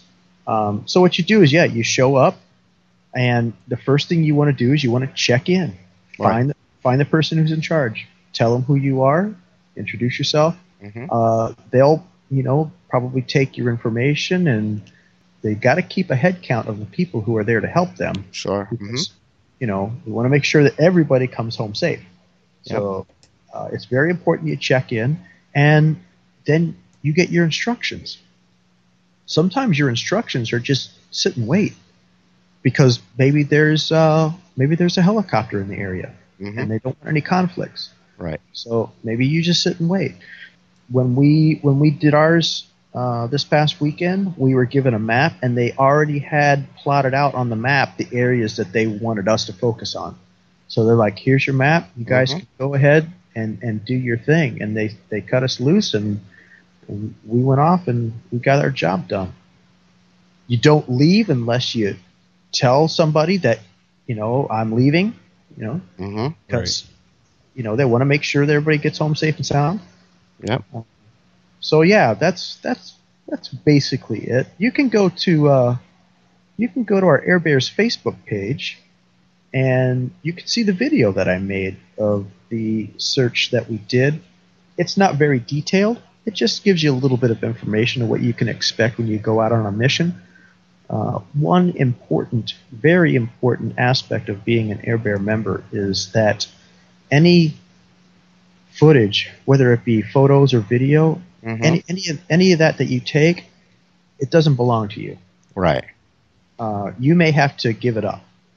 Not all the times, hmm but depending on the situation, uh, you may have to forfeit that video. And the reasons for that are pretty obvious. I mean, the, the last thing we want to see is somebody's family member. Right on YouTube. Yeah, right. That's for sure. that's worse. That, that just that doesn't help anything. So uh, that's a very important aspect, and and and we hope our members uh, realize and appreciate that. And it hasn't been a problem. Our our guys are their hearts are in the right spot, and they we've got a lot of really dedicated guys on our team, and and I'm, I'm very lucky to have them. But yeah, that's that's an important part of it. When you get your footage, you hand it over to them. They'll download it, and they start pouring it over. And if they say, you know, hey, you know, you can you can use this, go ahead. That's pretty much it. Nice. Yeah. You got any other questions, Kevin? You want to ask? I was just wondering, you know, like, since we're more or less do-it-yourself type guys, Mm-hmm. uh, built the Electro Hub and built the Dragonfly that Flite Test puts out.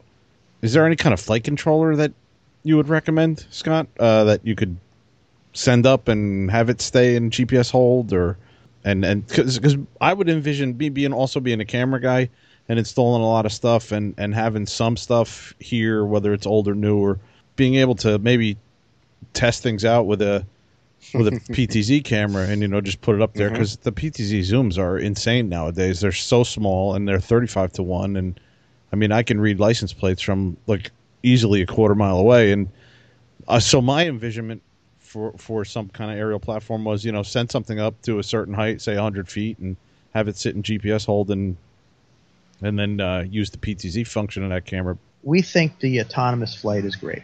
Um, so anything that's going to make it easier for you to fly the craft Mm-hmm. is going to allow you to focus on getting the job done. So you're Right. not right. So And that's something you could actually even turn over to whoever your commander is and say, you know, you can, you know, if you had it set up with a joystick, you could actually, you know, just control Yeah. it. He can control it real time. And oh yeah, a lot, here's lot a of times- transmitter for the camera.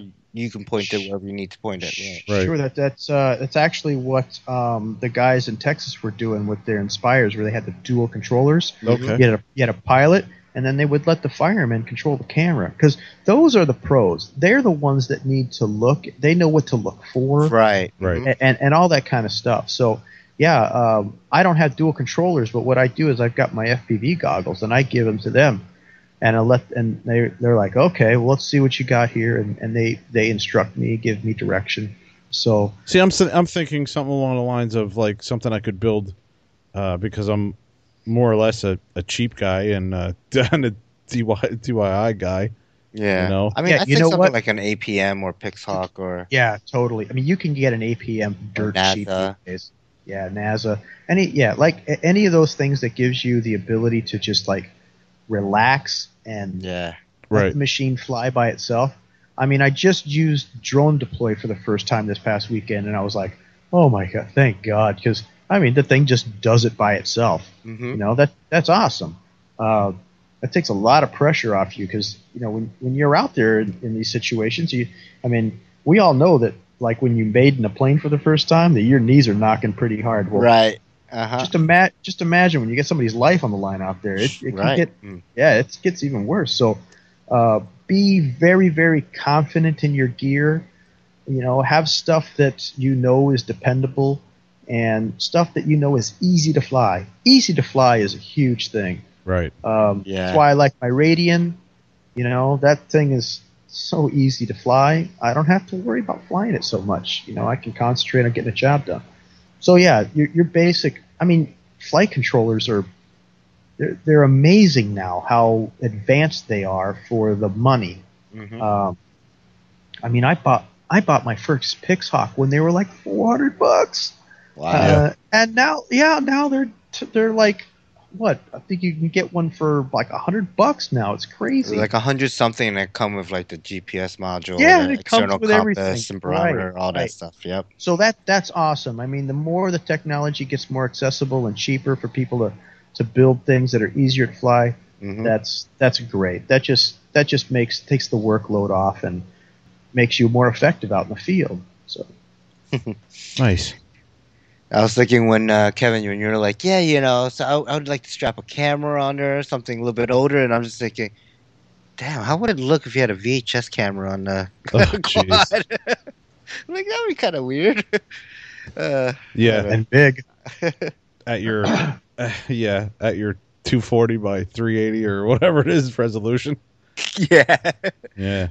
by three. And then when you're, and then I was just, you know, I, I kind of get like all, I don't know, not daydreamy, but when when you're describing some stuff, I was just thinking like you get to the scene, and it's like CSI, and it's like you open up the trunk, and it's just like this big 50 inch TV that you plug your, you know, your your basically your video transmit uh, receiver to it, and and uh, and like everyone's watching, and then firefighter or the com- you know chief is controlling the camera.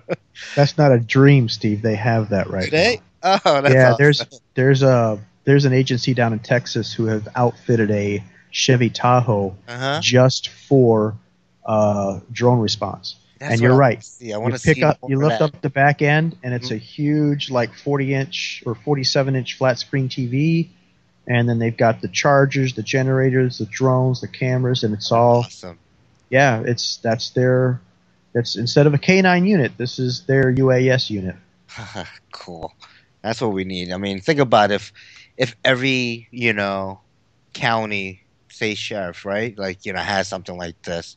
It'll happen, of- my friend. Yeah, the type of exposure, um, the type of you know just the lives that people could save. You know. I want to get a 59 Cadillac and do it up like Ghostbusters, but just have the drone stuff in it. have the crazy Nice. siren and all that. I love it. Yeah, I love that idea.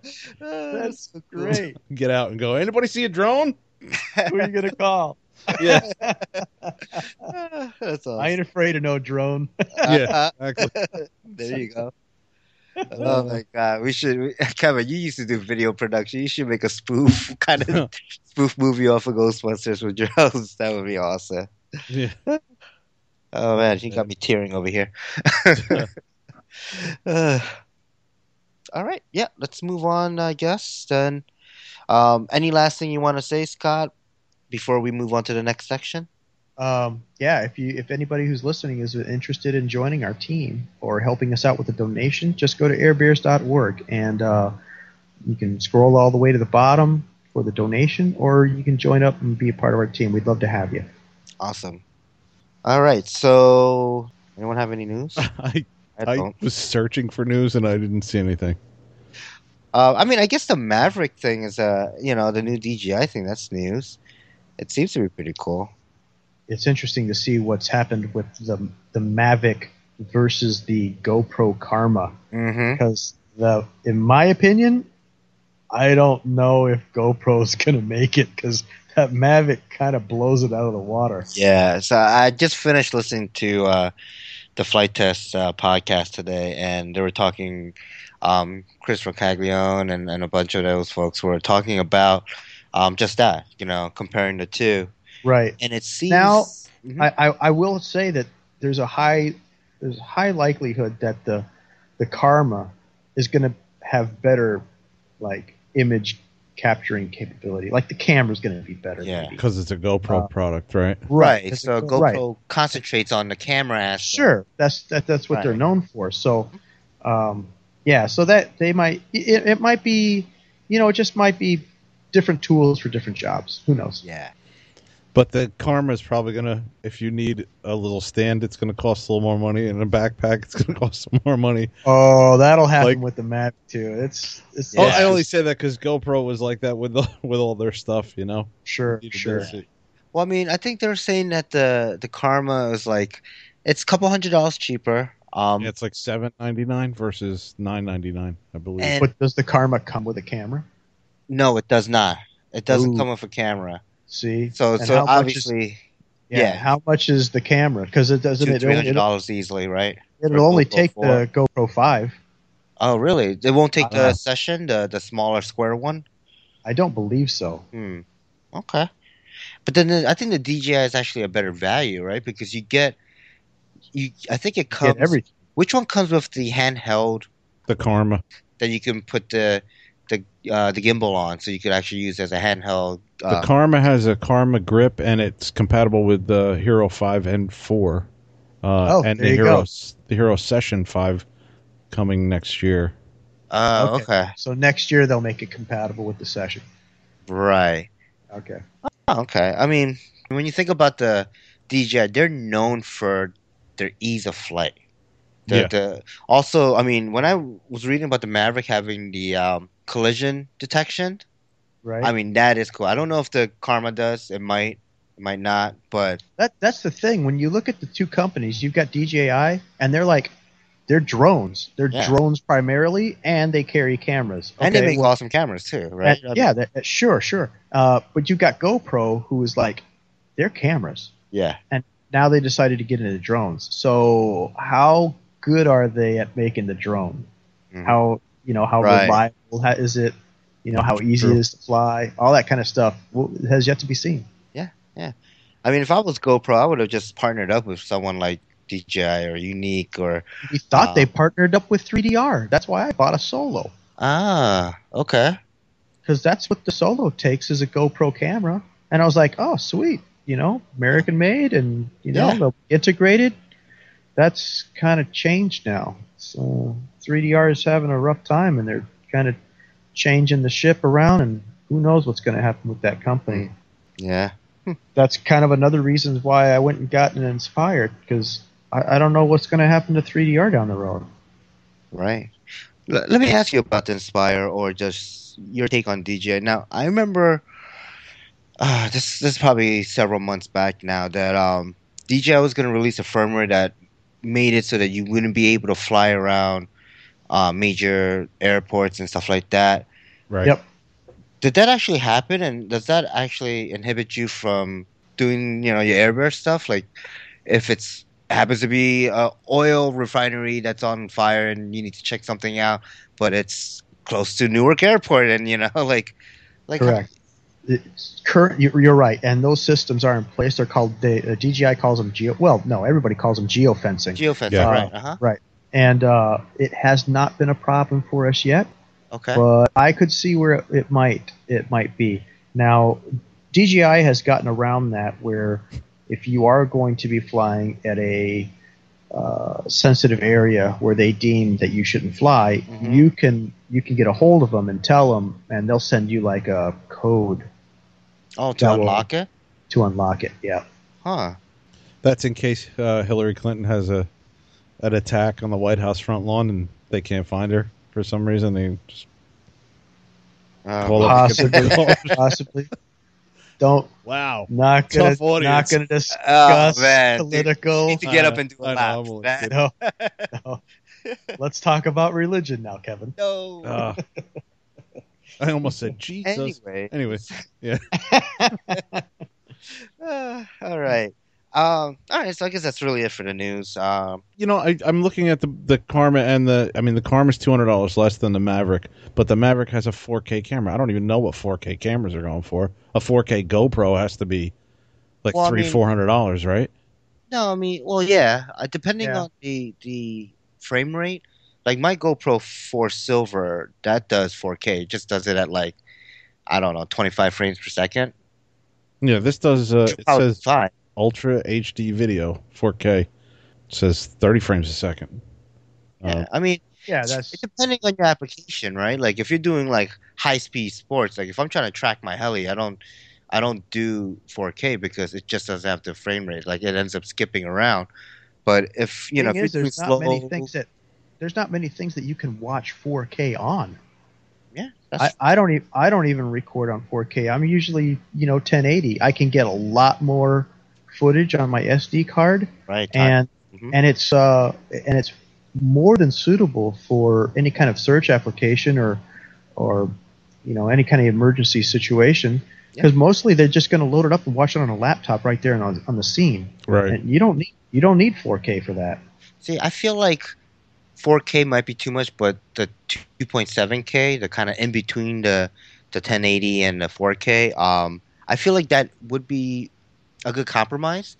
Yeah, I've used it a few times. Yeah, because I mean, you know, laptops normally they have pretty high resolution on their LCDs, so you you can run two two point seven K uh, resolution. And and when I saw Chris um, on Caglione, he I have the footage on my laptop of him recording my helicopter at Flite Fest, and one of the things was is that like the detail you see is so much better like than what I remember of any video I've ever taken with my 1080p camera.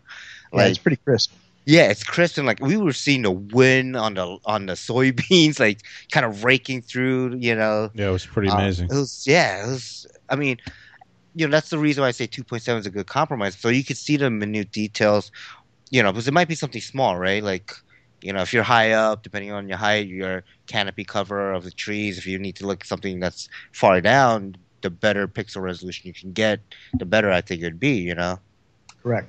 So, but yeah, I mean, 4K, especially I think like if you did do 4K or if, if someone wanted to record 4K video and had a capability of their camera supporting whatever 128 gig hard drive, you know, SD card or whatever it is, and um, uh, now I just lost my train of thought.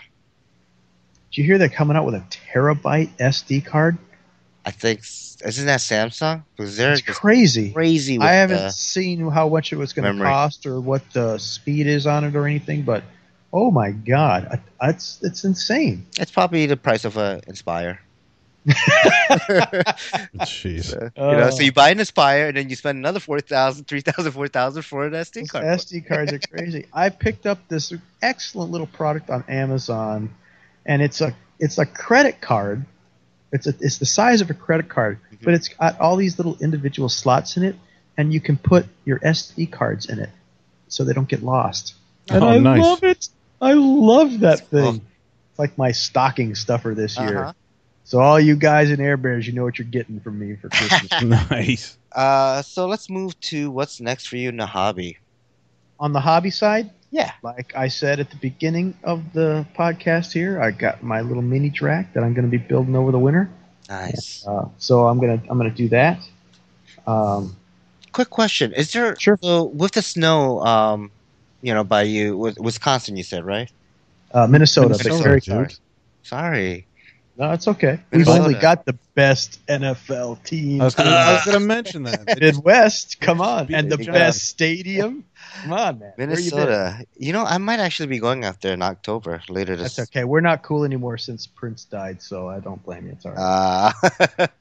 Uh, what, what part of Minnesota are you? Just curious. Yeah, I'm in uh, I'm in the capital city of St. Paul, but the uh, St. Paul and Minneapolis they're so close they call them the twin cities. Ah, because uh, I- I'm actually waiting to see if uh, the budget's approved me, but I have a basic convention out there that I want to go to. yeah, why And don't might you wait till January, February? Well, it, it it's it happens in October. It's like Oh, okay. only once a year, and I think it's like October twelfth or eighteenth or something like that for like I don't know. It's like a Tuesday through Friday or something in Minneapolis at the Guntier Theater or something like that. Guntier. But oh, the uh, Guthrie, yeah, that's it. the Guthrie Theater. Yes. Yeah, I heard it's uh, That's real beautiful. nice. It is. It's beautiful. So I don't know if I do go out there, maybe I'll I'll ping you and we can meet we up. should totally hook up. Yep. Yeah. We'll go go have a drink or something, and Yeah, like sure. if you need We'll a place have- to stay, you know, my house is your house. Nice. Um, wait, so my question was going. Now I'm getting sidetracked, but uh, so like, there's absolutely no flying in the wintertime? Is it? It's like you know, you can't just. Oh no! One one of the nice things about this state is that we have the highest uh, population of golfers per capita, and as a result of that, I mean, like if anybody watched the Ryder Cup, Mhm. uh, that was like the most raucous audience yeah, in in golf history. even Bill It's just- Murray. We love our golf up here. Really? we only- okay. Oh, we only get like six months to play, Uh-huh. so we get it when we can. But in the winter, they build these huge things called golf domes, Like the big balloon, big balloon. positive air thing. Yeah. Yes, so we've got those peppered all over the metro area. And when the golfers are done, we go in there and we fly our planes. That's cool. Yeah. Yep. Nice. So- Yeah, we got that. And Nice. uh, you know we're pretty hardy up here, so we'll we'll we'll get out and fly. Even Mhm. you know we put on our snow boots and we put our transmitters inside these little heated glove things, and right. we make do. Okay.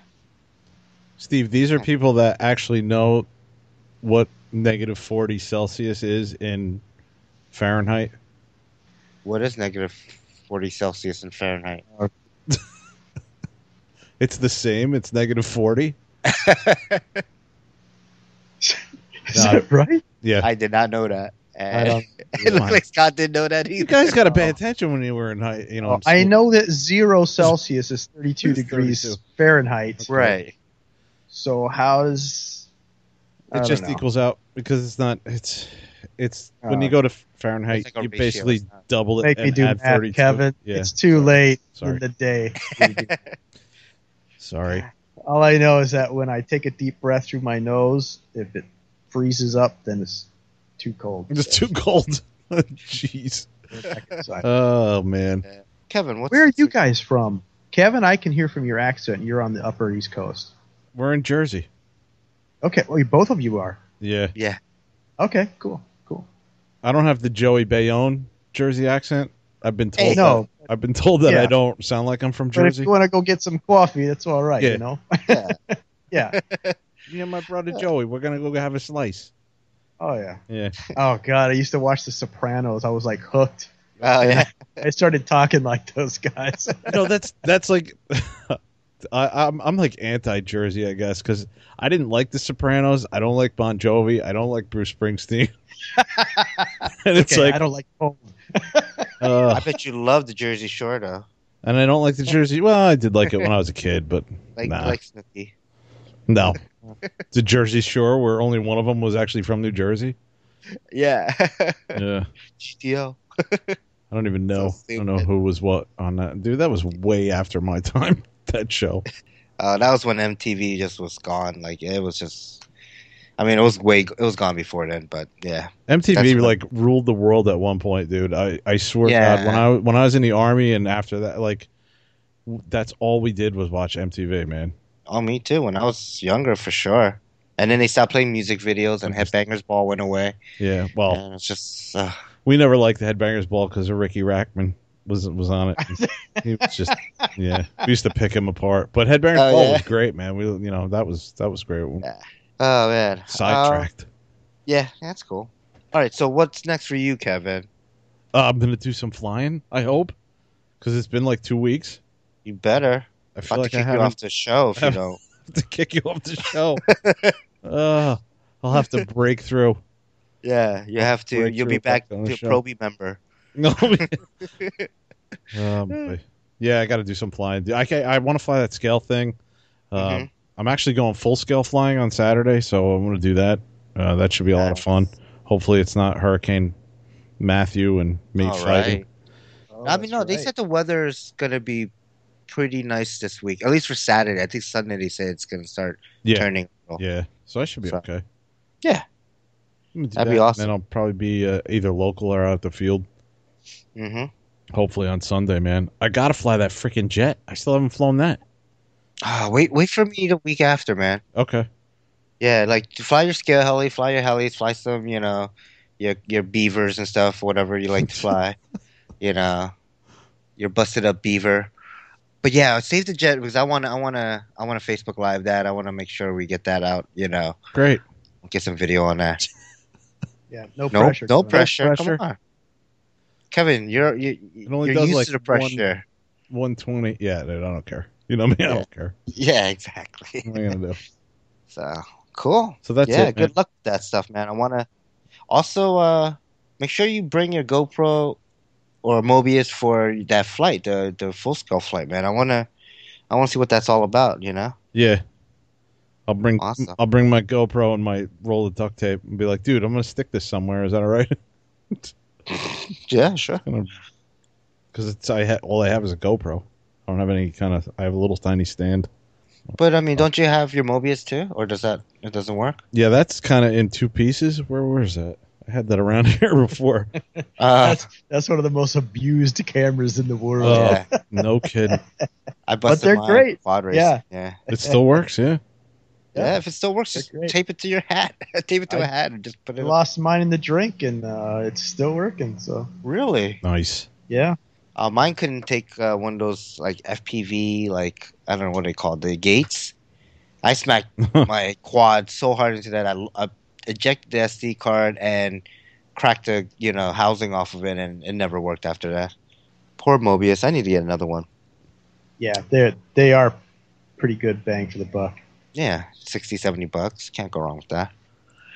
All right, I guess I'll go next then. Yeah, man.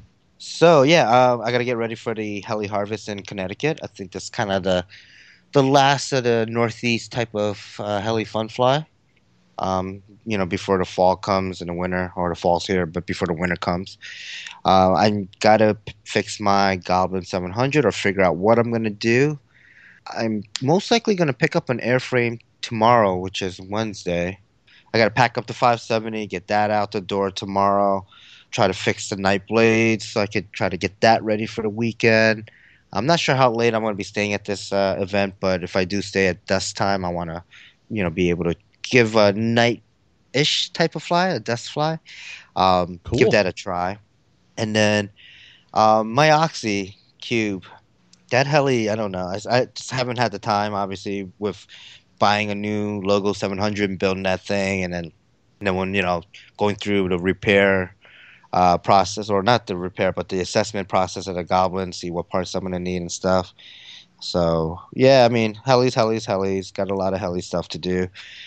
I want to build another Flite Test plane though. That's kind of been like in the back of my mind while I'm doing all this stuff on the heli side. I'm I, I keep on looking at my Viggen. That's just like it's like the wings are just so warped and everything's just kind of beat up and half the paper's ripped off of it. I'm just like, "Ah, I need to build another one of these. Oh, I thought you meant a different plane.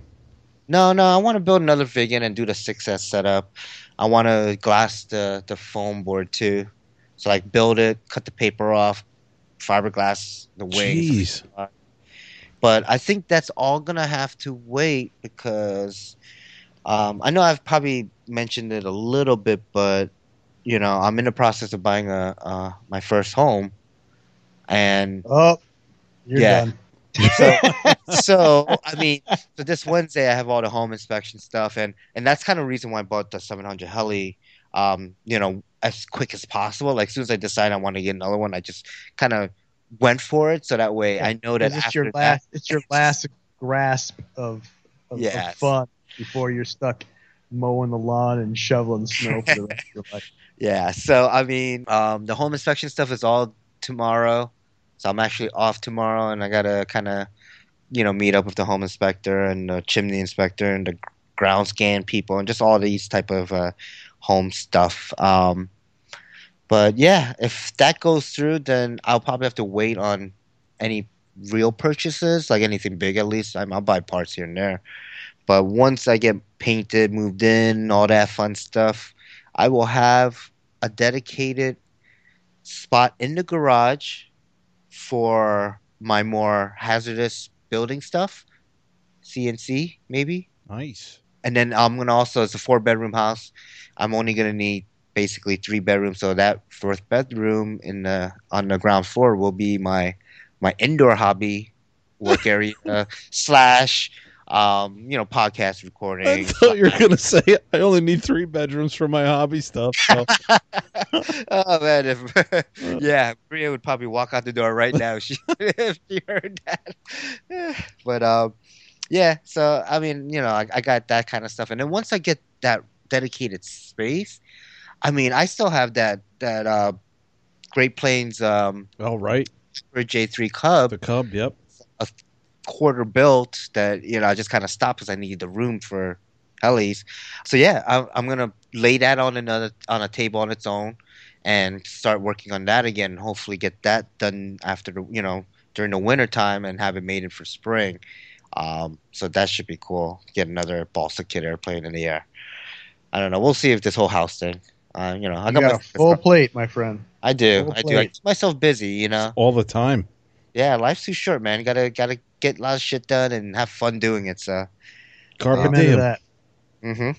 All right, so Kevin, let's uh let's do our wrap up. All right, man. Let's wrap it up.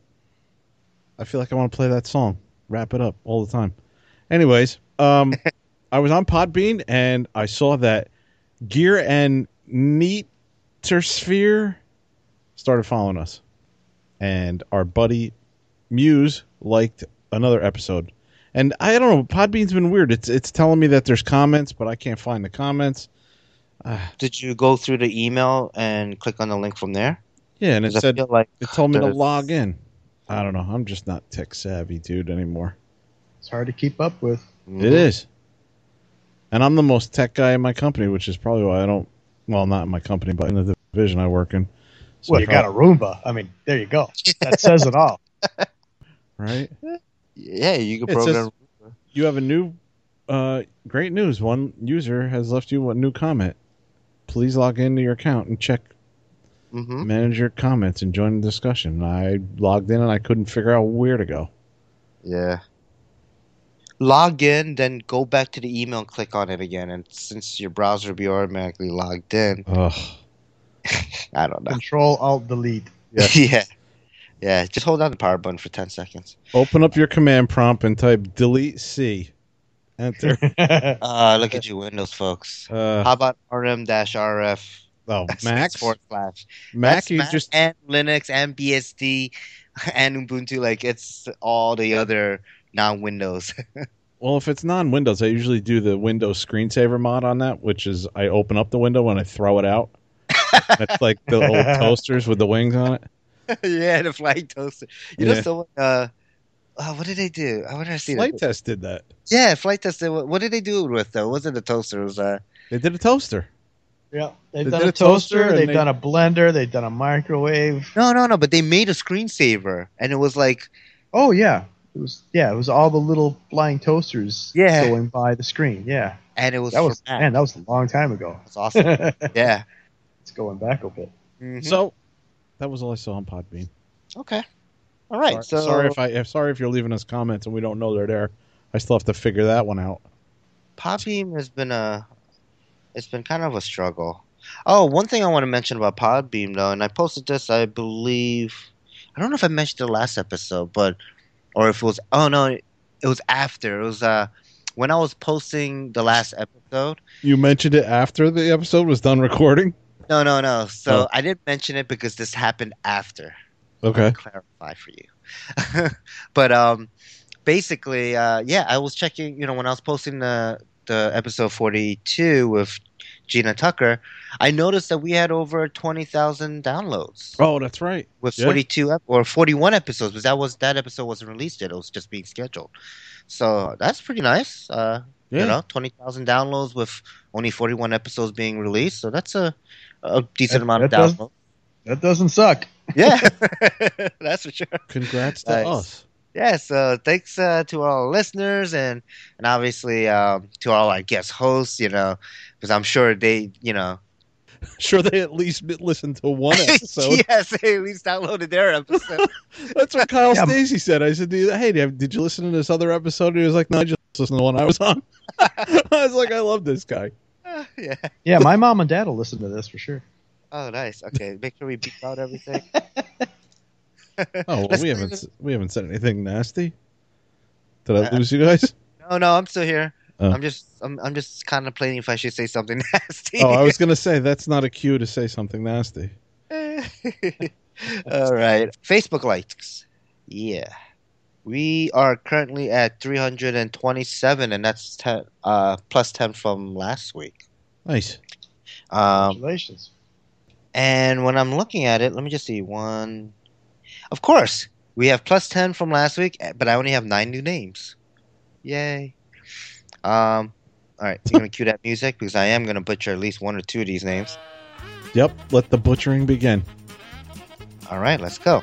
We got Josh Easter, Mamosta Araz, Kenny Sierra, John Woo.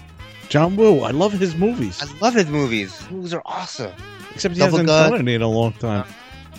Yeah, yeah. The last John Woo Him- him movie. I- Chow Yun Fat, man. They they just made great movies back in the day. Hard Boiled. Chow Uh, Yun Fat. Chow Every, Yun Fat, right? every time I see that poor guy, I think of Howard Stern, and Howard Stern said, "Oh, shouldn't that guy be getting me coffee or something like that, or shouldn't he be taking oh, that's so water?" wrong. Yeah. Racist Howard Stern. Well, what do you expect? Yeah. That was back when Howard Stern was. on. Anyways, forget it. All right. Um, we have Kadar Sakari. Kadar is um, the father of Chey- Cheyenne Sakari. Okay. Sakari. Um, we met him at Flite Fest. We, Yep. You know, he was the uh, the boy. I think he's seven years old Yeah. and a cancer survivor. Yep. Um, I think he was, you know, diagnosed with cancer way young. He, you know what? Actually, he sent me a Facebook message, and I think um, it's worth to just kind of give him a little quick uh, shout out Is it about. is it leukemia type? Like I don't know. Is it Uh, is it a pediatric type cancer? I don't know if it's Like I don't. pediatric, but it had idea. the uh, mesothelia, I think, name to it. So yeah, so Cheyenne has always been good hand.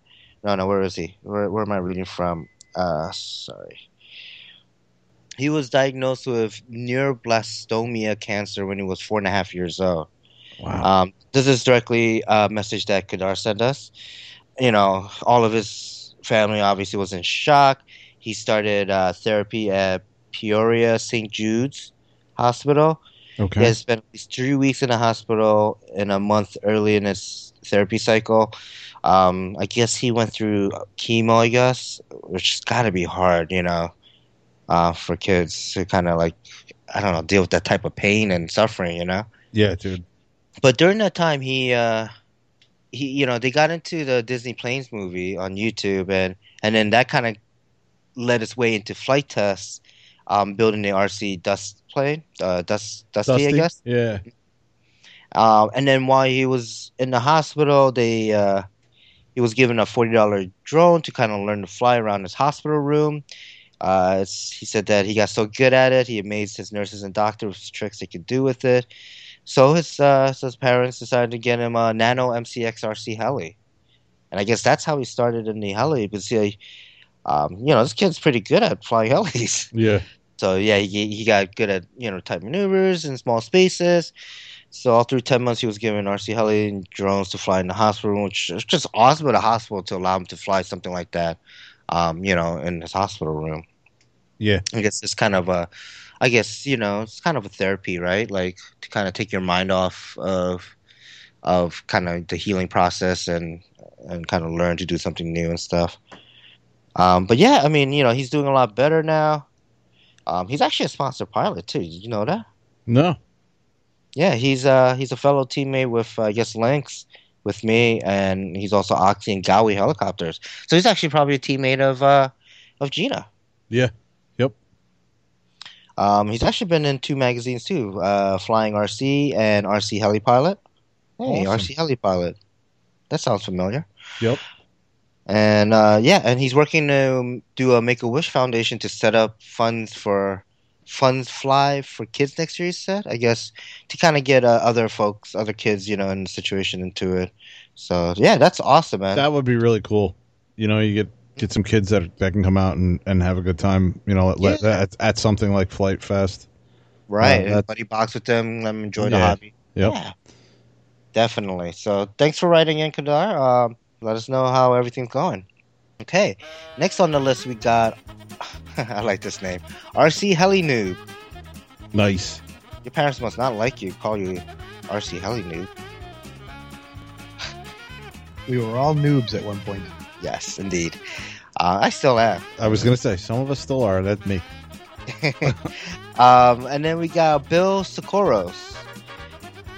Next name, this was a really hard name um, for me to pronounce because it had a lot of those lines and tick marks on top of different letters and stuff. But I'm just gonna wing it. It's uh, Jindrish Busit, Buket, Busit, Buket, Busit. That works. Yeah, there we go. And finally, coming up on a ninth name out of ten is Jared Martin. Nice. Cool. Oh, Scott, I wanted to also mention something. Um, yeah, if we uh, ever go to another, like if you know, if we meet up at another Fun Fly or you know, say Flite Fest next year or something, I'll buddy box you on a heli. We'll get you to fly a heli. That's that's kind of kind of. I tell you what, now every year me- I've been trying I'll- to get someone else to try a heli out, and you know, I'll fly your rebuilt Goblin. That way, if I crash it, I don't feel so bad. oh man, I mean, I can definitely let you fly an Oxy or or my Goblin 380. yeah. I, I, don't- I don't even know what an Oxy is. I'm like, I'm not even to worry about hell. Oh yeah, yeah. Start small. The bigger Yeah. helis are very intimidating. I mean, we're talking about you know that 700 size heli. That's you know, it's it's very. That's serious equipment there. It yeah. is. It's like taking a, like a DJI 900 millimeter or a thousand millimeter frame compared to like you know a Mavic, right? It's like the Mavic you're less intimidated because you know it's like smaller, it's, it'll do less damage, you know. Yeah. But then you get the big, you know, octocopters. You're like, ooh. Yep. Well, So, I'm glad yeah. you volunteered your own helicopter this time, Steve, and not mine. well, actually, did I? You know, it just worked Did- out that way.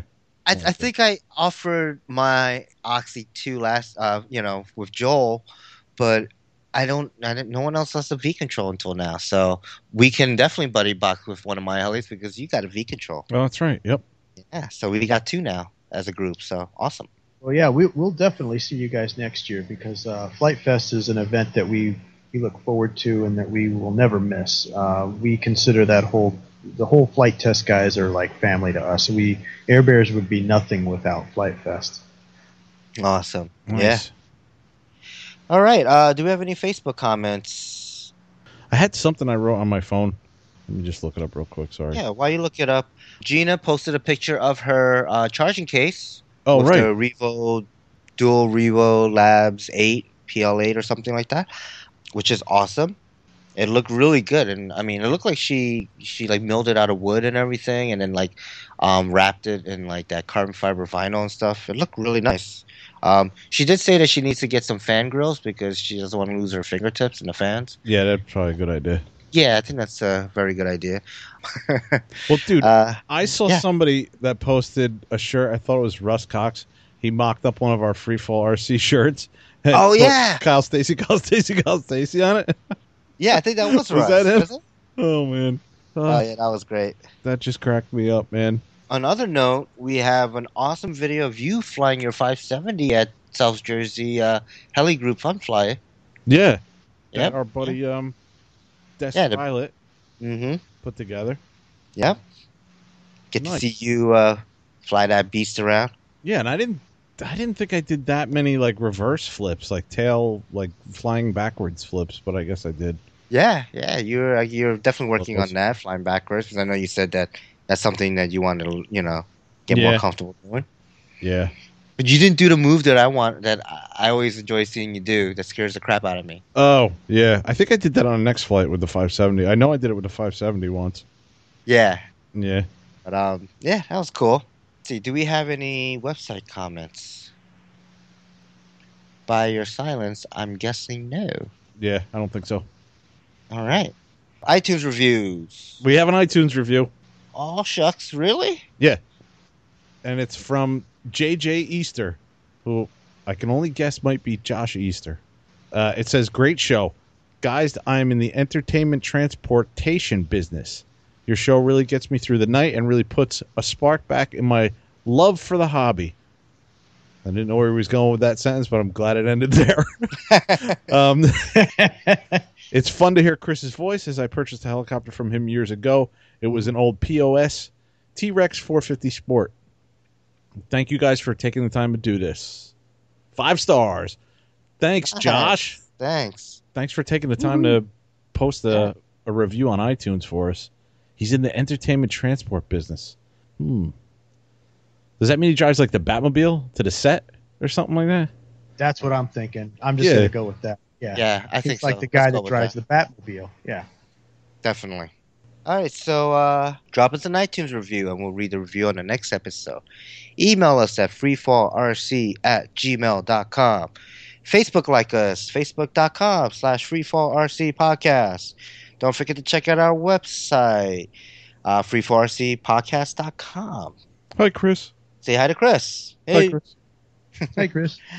uh, we got Flite Test forums, off the field, audio and video production, other than Flite Test podcasts, and then free 4RC podcasts sitting next to our buddies at FT Community Cast. Uh, Scott, if someone wants to get involved, um, let's just go over your contact info. You know, get in touch with you for questions, or maybe want to get involved with the Air Bears. How would they do that? Pretty simple. You just go to airbears.org, or you can find us on Facebook at airbears.org. so, uh, Nice. yeah, if you want to see some really cool stories about this stuff, saving people's lives and making a difference, Mm-hmm. check out our Facebook page. It's at airbears.org. Nice. Nice. Thanks for coming on the show, Scott. Yeah, thank Well, you. thank you for having me. You know that this kind of exposure is going to make a, a big difference in uh, in our success. So, uh, thank you for having me on the show, guys. Definitely. Awesome. All right. So thanks to all listeners uh, from the Free for RC podcast crew. Free our skies, and we'll see you next time. Thanks, everyone. Hey, Nick. Bye, bye, guys. Hey, Nick. Bye. Bye. Oh, yeah. We forgot to say hi to Nick. Hey, Nick. I haven't heard from Nick in a while. What's going on? Hey, Josh, Mike, and um, Pat. Yeah. I gotta get that down. Hey, Yeah. Josh, Mike, and Pat. For the, Are we done? Like, we uh, yeah, dude, yeah, we're done. Yeah. Uh, Um, Steve, do you tell people, hey, it's gonna be like two hours?